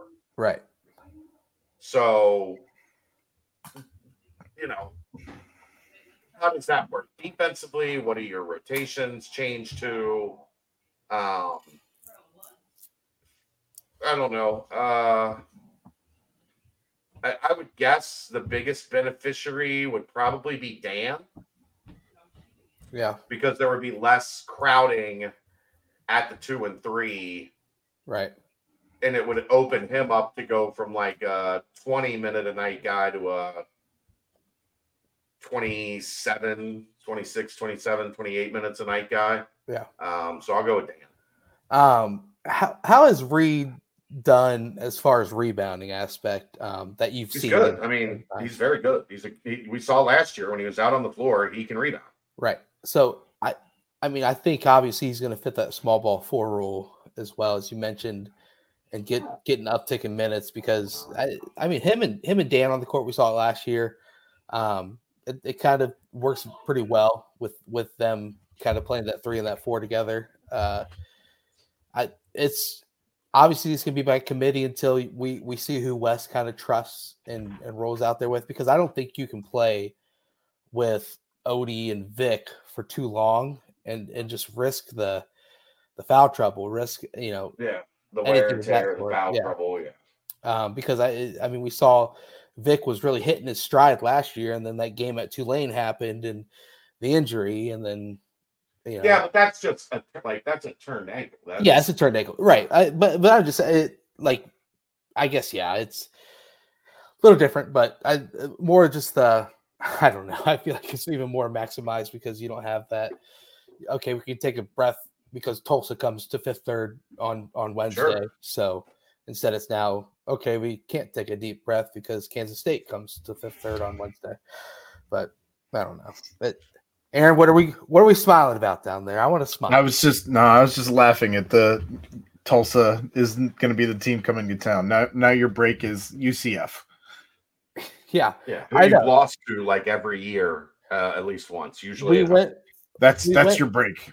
we went from like circling and highlighting UCF as a potential quad one, quad two game to now penciling them in as a hopeful easy win during Right. the conference. No, well the easiest The easiest- opportunity for a win yes, yes. So, Yeah. um, but I'm still high on the team. I'm high on this team. I, I still am. Uh, because I, you know, I think Day Day's going to be better, better than expected. I think Somebody just clip that with Brent saying "I'm high," and we can loop it over and over again. I'm high. I'm high. I'm high. I mean, it's not not half false. Um, you know, the uh, yeah, whatever. But anyway, so the the overall outlook of the season as far as wins and losses go and and potential postseason does it take obviously it takes a hit but does it take a hit to the extent where you feel hopeless? Or do you think that there is a way with the current roster that is available where rotations find themselves and and you know you find a good way to get the right five eight nine in the rotation where you do start to pull together good wins with the positive momentum from the from a semi easy non-conference schedule and head into the Big 12 and, and pull off some some surprises. Yes. I Expand, don't, Aaron Smith. I mean, of course, that's what that's why you have the non-conference, right? At the end of the day, no one's scheduling the toughest non-conference. I mean, they they there are teams that schedule tougher than Cincinnati has, certainly, but no one, everyone's trying to figure out what they have before they enter conference play to find out what the, their team is really about. So our our as injuries happen, as guys evolve and develop throughout the season, are you and, and the team chemistry changes, uh, of course the rotations are going to define themselves. We we don't know necessarily what we have in some of these guys, and we don't know what how they're going to play together, and you'll start to find some of those things out after three, four, five games together. I just think you're in a place without both of them that you don't have enough talent to grind out eight, nine Big 12 wins. Um, can you maybe find yourself at seven and 11 and on the bubble if you're 11 and one in non conference? Yeah, maybe. But I just, man, I, I think we are finding out that the Big 12 is exactly what we talked about it being in football, where everybody is really close and all of the games come down pretty much almost all of the games come down to the fourth quarter. Um, the Big 12 in basketball is a fucking monster. And I I fear you know, you get into one of those funks and you know, you're you're looking at uh what West Virginia, Texas Tech, Houston, Iowa State stretch of games. Like you could win a couple of those games, or You can go to lose all of them. Yeah, you go UCF, TCU, Houston, Kansas State, Oklahoma. Like, yeah, there's a couple of those games in there. I think Cincinnati could win, but if you're in a funk and you're not playing well, or you got a key injury for a stretch of you know four games, Mhm. and it, it changes your depth and it changes your rotation and and your your struggle. Like I just I I, I feel a hell of a lot better predicting eight, nine wins, ten wins with at least one of the big guys. Right. Without it, like I, we can't. Like uh, we talk about being honest with people, we can't predict eight, nine, ten wins with with one of the big guys, and then act like it doesn't make a difference if they don't have it. Yeah. So you know, it's a it's a six, seven, eight probably Big Twelve win team without either of those guys, uh, and that's you're you better be damn good in the non-conference, not trip up, and have the right couple wins in the conference because what what also it's not going to do you a ton of good is beating you know a bad UCF or a bottom UCF twice. Um, you know, if, if West Virginia struggles like some think uh, with you know the coaching situation there or whatever, you know, if four of your three or four of your six or seven wins are UCF and West Virginia, And they're at the bottom of the conference. Yeah. yeah, and and then you don't you don't ding a Kansas or a Texas or a Baylor or like you don't get that signature. And, and do we feel great about going to Kansas and winning at Kansas without Aziz or Jamille? No. Do, do you feel great about playing Texas without either of those two? No. Baylor? No. So, yeah, I mean it's it becomes a lot more difficult if this trends the way that I'm afraid it's going to trend. Yeah, I, you know, there's two great equalizers: is, is defense and, and three point shooting. Um, we saw last year what it looks like when a team just shoots a bunch of threes. When they when they fall, you look pretty You're doggone pretty good. good. Right. When they don't, Yeah. you're going to struggle. Um, Yep. I think this year you you've got some good shooters, and, and CJ, Simas, uh, Vic. Obviously, they're saying has make has made a step. Um, Dan hopefully raises up his his percentages. Uh, I, I think Dan needs to get to like 35. Right. I, oh, if he's at 35, I'm I'm loving loving it. Uh but yeah, I, you know, it's so can you consistently do that while you have the good downhill attackers and Day Day and Jizzle and even Dan as well? Uh that'll be where you see it. But then defensively, you're going up against different dogs in the in the Big 12, obviously. Yeah. Um Oh, this this has the potential to be not a great defense. if you don't have the seeds back there anchoring this defense, and look, nobody's going to mistake CJ and Simas for stoppers. And you got two point guards that have never played a, a- a bounce of Division One. Yeah. Uh, Dan is not a great defender. Uh, what John Newman is the one guy you you count on as being a plus defender, and Vic, played yeah. the game in a year. Vic is solid, but we haven't seen Vic against Big 12 level centers right. Night Yeah. in and night out. Right. Yeah, I and that's the thing as well. Like, so, so Vic was 106 in block percentage last year, and he also, I, I think, led the team in steals as well, or was second in steals. Got great hands. Like Right. he'll hit some things. Right. Yeah. But also pick up half a half a foul a game on average, yeah, that's reaching for yeah. something he has no business reaching for, and they can't afford that. I'm, I'm, I'm saying now you're you're putting your hand in the cookie jar of a of a legit Yeah. player instead of trying to pick the pocket of you know some Division two hopeful that got a, a scholarship at East Carolina. But um, you know, it'll be That was a nice friend.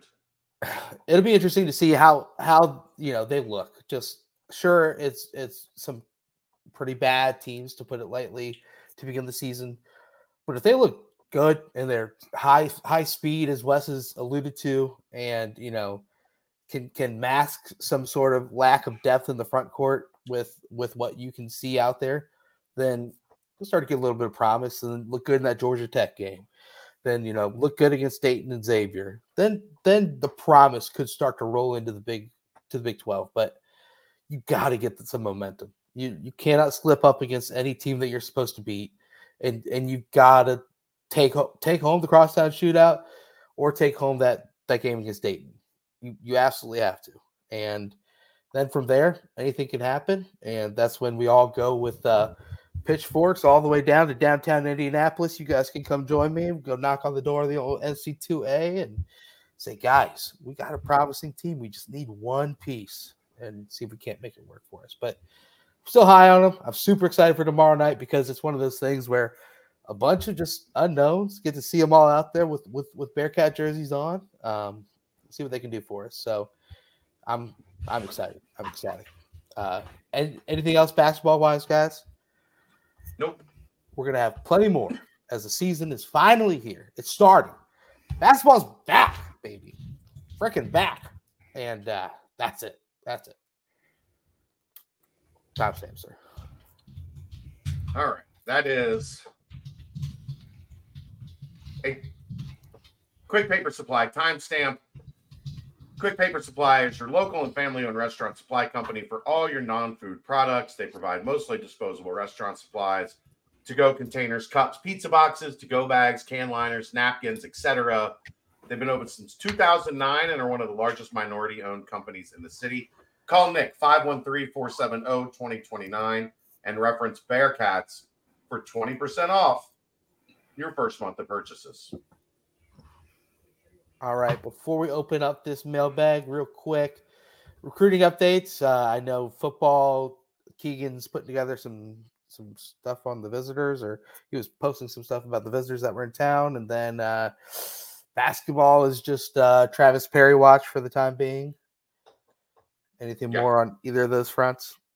Nope, nothing new. Let's go ahead.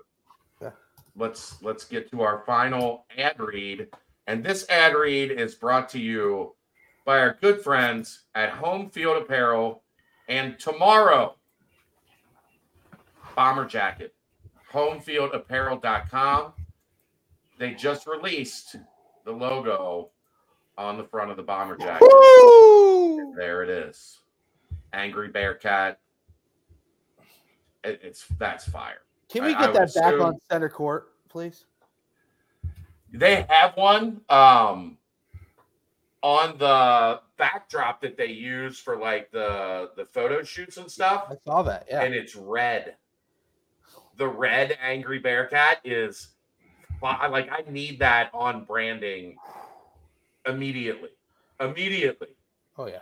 But tomorrow morning, 10 a.m., Angry Bearcat Cincinnati Bomber jacket that we've all been waiting for from our good friends at Homefield Apparel. Here's what I can tell you. Here's what I got for you BCJ23.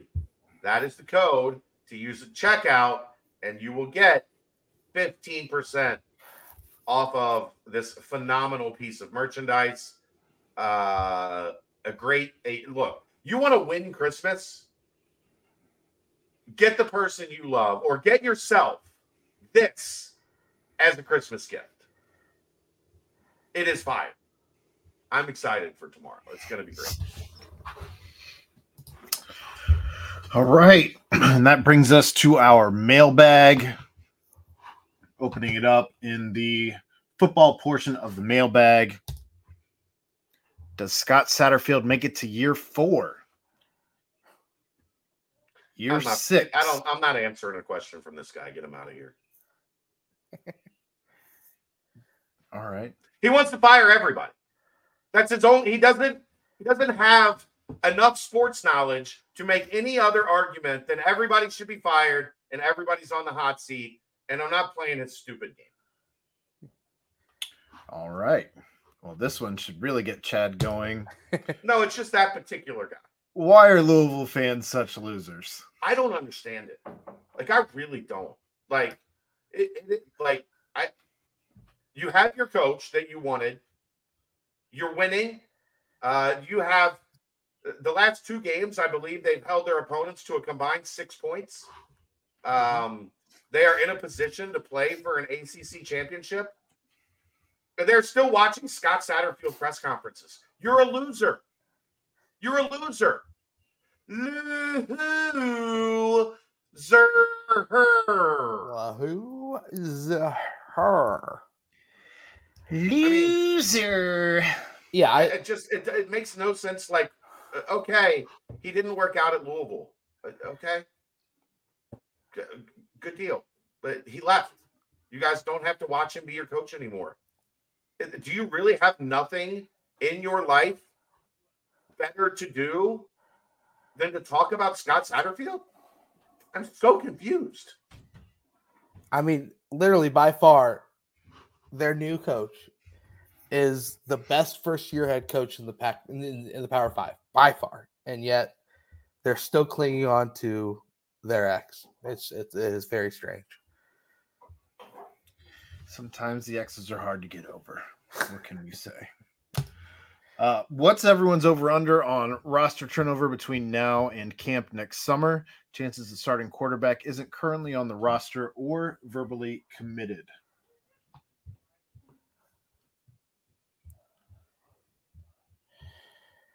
Um, Over under on roster turnover, Brent.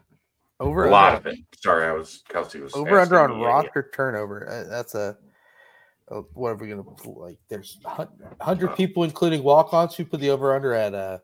29 and a half. I'll take the take the over. On There'll be the, there will be 30 new players on this roster. Like, if I, uh, do I think there will be 30 new players on this No. roster? of like returning old players. uh, Well, that yeah. So you're at 85. So 30 have to leave for 30 new to come Ah. in I see what you're saying. uh, over considerably. Like that's I'll Well, take Brent's thousand dollars and put it You on have twenty nine you, you have you have 23, I think, right now in the 22, 23 high school kids. Yeah. If they only take seven transfers, my no, my point is what not counting the kids coming in. Will you have 30 people leaving?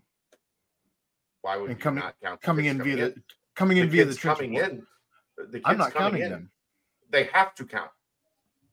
Well, then I, we would have to set it much higher than 29 and a half. I was going with transfer portal guys, 29 and a half. Oh, I thought you were saying No, 29 and a half. No chance there's 30, an additional 30. That would mean they would only have 25 re- remaining players on the roster, Aaron. I understand. Okay. I think there will be somewhere between it'll be in the teens, probably the upper teens on transfers coming in, would be my guess. Uh, and then 20 plus high school players. So I, I've I've said this number. I expect there to be probably 40 new players on the roster next year, and there were 33 new players on the roster this year. I think it will be greater than last year.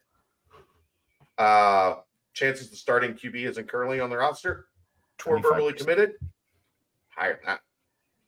60%. If I had to guess right now, there will be a transfer quarterback starting at Cincinnati next year. That's my guess. Okay. If they had full faith in Brady Lichtenberg, He'd be playing already. just Yeah. need a lot more Brady Lichtenberg. Yeah. That's my reading of the tea leaves. Anything to add, Brent? No, I think it's pretty spot on. All right. When does the process begin to see who comes and who goes on the roster? In December? I forget when the portal opens up. And two, the buck stops where for detail and discipline. And three, can you share what's the general feeling on the program? I guess inside the program. Uh, when the season ends, you have to wait until I think after championship weekend um, for the portal. They changed something about that date. I don't remember when exactly it was, but shortly after the season ends, players can go in the portal, and then you can start getting players out of the portal. Um, the buck stops where for detail and discipline. It's on both. Like that's everybody wants to make this an either or. It is on the coaches. The coaches are responsible for it but it's also like if you the best teams have self-policed locker rooms. The best teams, it doesn't have to get to the coaches. The, the, the best teams are are together to the point that it, it doesn't ever make it that far. So is it is it on the coaches? Yes. Is it on the players? Also, yes.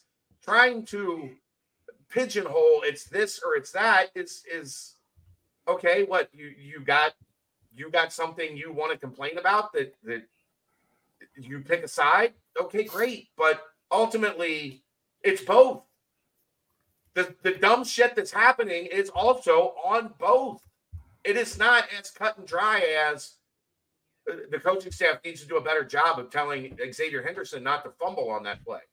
Uh, he still is responsible for protecting the ball and knowing that there's going to be somebody coming from behind him swiping at it. It's it's clearly both. What was the last one? Uh, can you share what the general feeling inside the program is? It sucks. What do you think it is? Think everybody's in a good mood. They've lost seven games in a row. Two years ago, they were playing for a college football championship. It's terrible. And it should be terrible. Everybody should be pissed off. If the if the tone in the locker room was good, I want to get rid of everybody. That's a whole different conversation. I didn't All like right. that one just that one blows my mind. Like, what do you oh my god, there's the locker room's not happy. No shit, the fan base isn't happy. The locker room's not happy, the coaches aren't happy, Boosters cheerleaders aren't happy. the boosters aren't happy, the mascot's not happy, the band is probably pissed off. President, AD, Speaking of the band, did be you guys see that uh, that tuba player that socked that fan? amazing. And then just goes back to playing tuba. I don't even think he stopped playing as he did it. He was that, that was mid play. Just Pop, pop, pop. If you were Satterfield, what is the first thing you would do this offseason to improve the team? Choices could be anything, but for example, replace a coach, try and get X player out of the portal, switch defensive philosophy. Get better players. That's, that's the answer. Get You know- players. It's it is a a quarterback driven league. Get a quarterback. Get a Get a- really good quarterback. Get a bomb ass quarterback, or or Brent, what's up with that what? freshman at Indiana? What's up with that freshman at Indiana? he's he's he's not bad. He he almost beat Penn State on the road in his first ever start. I think He- I think you're He he got he got Luke Fickell Saturday. He he did. I think your depth at secondary has also been glaring weakness this season, and uh, we- we gotta yeah, have go some get a options there. corners. Gotta have some options there. Uh, over under for transfers out this offseason. Thinking the line might be 25 and a half. No comment. All right.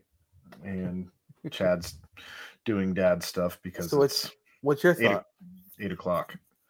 I said 29 and I said I was setting it at 29 and a half. I still don't think that's crazy talk.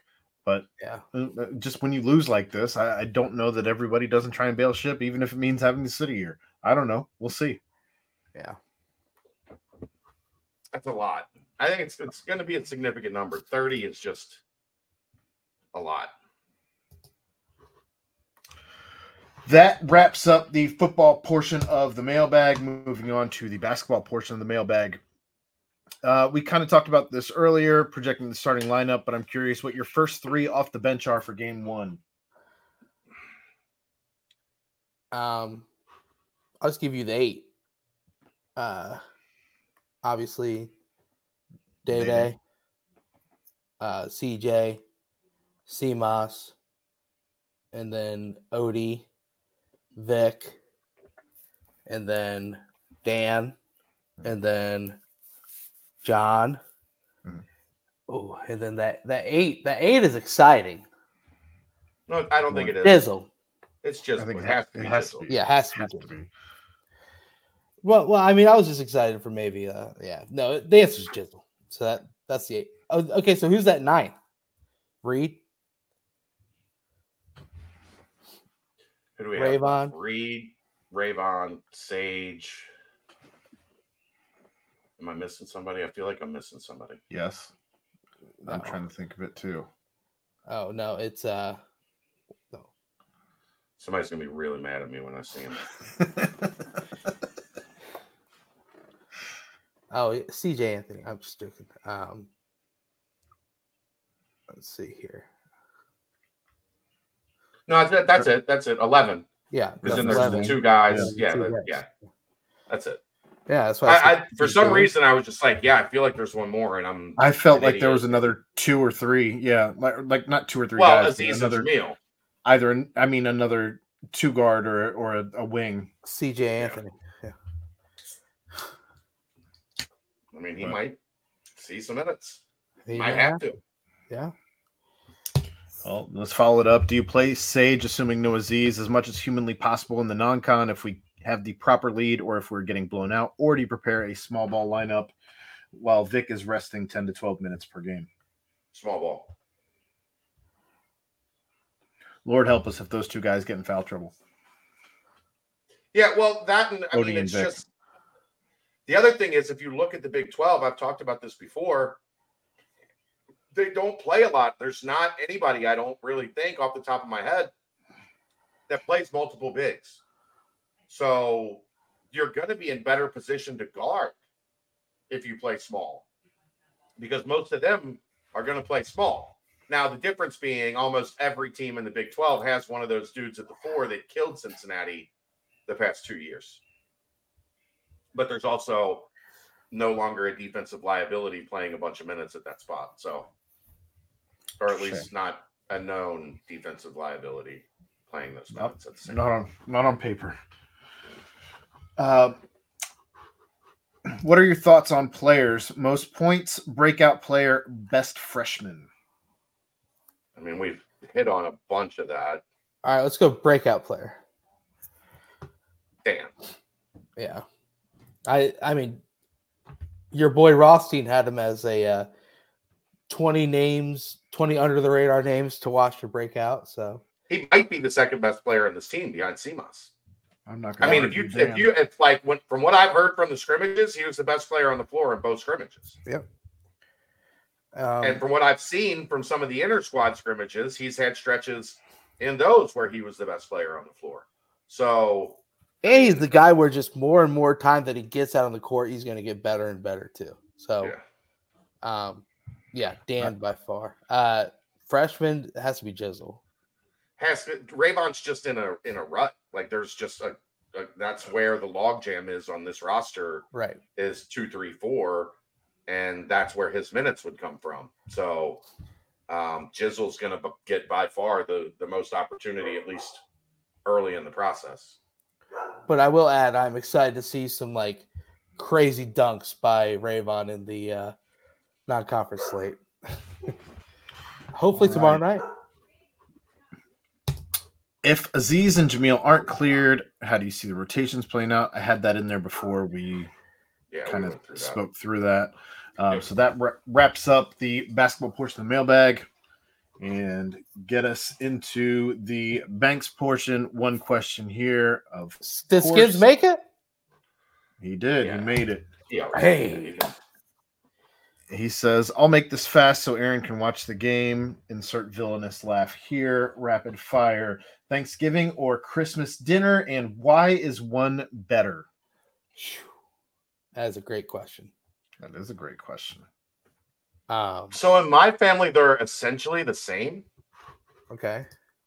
There's not a whole like the, the one thing is my uncle makes uh, I've talked about this. My uncle makes the best turkey I've ever had. Um, so he makes it for Thanksgiving and Christmas, and then I generally am asked to make the ham. So we have those for both. And then you know the sides are a little bit different, but our our meals for both are very similar. I'm going Thanksgiving, just based on the variety of food. I think there's far more. Yeah, the food is far more the focus at Thanksgiving. Yeah. Right. Um, Christmas we do way different. Uh, Thanksgiving. See, I would, if it was up to me, I would do like, we do like entire- steak and crab yeah. legs and yeah, I would do an entire like uh uh uh prime rib, yeah. like a smoked prime rib, Yep. and just I would not have anything that you serve at Thanksgiving. I would not have at Christmas dinner. Brent, have you ever done fondant potatoes? Yeah. How are they? I want to try those. I want to make those so bad. good. They're good. Um, I mean, it, it's like more of a. I, so if you like, what's your go-to on um, on like if you like, do you like roast potatoes? Do you like like? I like If y'all of talk food, if y'all talk food for more than 13 minutes, I'm bailing on the show. Okay, they're good. Chad, make them. There you go. Okay. Um, I've been tempted to make them, and I I'm gonna try them soon to know if I'm gonna do them for Thanksgiving. Right. Um, but yeah, I I mean we do like steaks and like a whole surf and turf type feel. But anyway, uh Daryl, I agree. That's why the next day those those turkey sandwiches hit hit nice on those croissants. Oh, oh. So here here's what my uncle does that makes turkey different. Aaron, I see, I see the rage, baby. I know. I'm seeing how long we can get here. Don't give a shit about his uncle. He roasts the turkey, then he leaves all the juices in the roaster, takes the turkey out, pulls it, and puts the turkey back in the juices so it stays tender, so it doesn't dry out. And then you just have like hunks of turkey that have been simmering in the the juices, and you, I mean, it's delicious. That's the Sure problem with turkey is it gets dry. Who's the better flat top griller, Chad or Aaron? I would hope Aaron he cooks on a flat top all the time. All the time. That's like that's his main. I don't know why. Like yeah, and I don't. jam. I make a lot of don't different shit on it too. It's not. It's not like it's only smash burgers or it's only this or that. Like I, I do a lot of different things on it. I've done shrimp tacos, I've done chicken quesadillas, I've done breakfast, I've done all sorts of different things. Um, Yeah, so I would hope, Aaron. I just don't cook on a flat top a lot. I'm I'm much more of a griller than a flat topper. the most requested meal from the kids is uh the uh cheese sticks. Uh mimosas or bloody marys at brunch. Neither gross. Brent, I know you have a more refined palate than Chad. Uh, so um, I love going to a uh, well. If, if you're feeling like horrible, like really bad, you got to go Bloody Mary first. to- Agreed, actually. 100% agreed. To to because that's like a meal pretty much. But um, I like bottomless mimosas. I absolutely love it. And That and doesn't surprise me in the least. and I, I thought make- maybe I thought maybe you'd be a build your own mimosa bar or I'm sorry, a bloody Mary bar guy. I am. I am. I am. But but if if I'm in Florida, what we do is we do bottomless mimosas, and we walk over to this beach bar that has a crazy build your own Bloody Mary. See, and, I get the best of both worlds. I think that's part of it is if you're here in Ohio where it gets cold, I think you have to go Bloody Mary, especially on those cold days. Right. The mimosas don't hit the same when Exactly. you're not in when you're not in like 70, 80, 90 Unless degree you weather. get the man mosa, then then they they That's a whole different in ballgame. there. Yeah, it's a little the or the beer beer. mosa. Yeah, Yep. yeah, a little beer in there. But uh, yeah, if if if you're really struggling, you got to hit it hard with a with a double Bloody Mary to to just wake you back. Have you? I only have really one like brunch drink that I like, Brent. What's that? The peach Bellini. You Peach ever had a peach yeah. Bellini? It- It's pretty much a mimosa, but uh, peach. Yeah, It's, well, it's prosecco instead of. Sh- I don't like Instead of champagne. Champagne, yeah. Right. Champagne. Uh, P.S. Thank you, gents, for always providing fun and quality content through the ups and downs each year. This year being a down. Um, I added that part at the end. Uh, Brent, that is the mailbag. Get us out of here. I got a game to watch. Just in time. How about that? Well, hey guys, basketball is here. Two feet in, ten toes down. I'm excited. It is weird that the basketball X account posted that we are one days away, and then six hours later later posted that we are zero days away. But either Well, that's way, because the the thing passed. The clock is well, not yet, but yeah, we're close. one of the things. Yeah, either way. But I look forward to hearing that some bitch go off tomorrow as it's tip off time. we are here. Yeah, and you get to see Terry Nelson live on ESPN Plus. Here we go, lock it in. But uh, hey, guys, um, it, it's exciting. Wes Miller's got a team. A Would you- of fun- fun Brent- Yeah, Would you say you're fired up?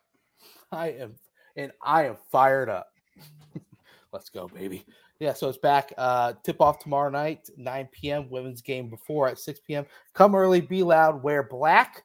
Uh, but hey, you know, big shout out as well to uh, Homefield Apparel. Shouts as well to Danco Transmission and Auto Care, and of course, shout to our guys, Quick Paper Supply, for their timestamps. Uh, well, for my pals, buddies, Aaron Smith and Chad Brendel. I am Brent Young. Yet again, another fantastic BBP presented by BearcatJournal.com.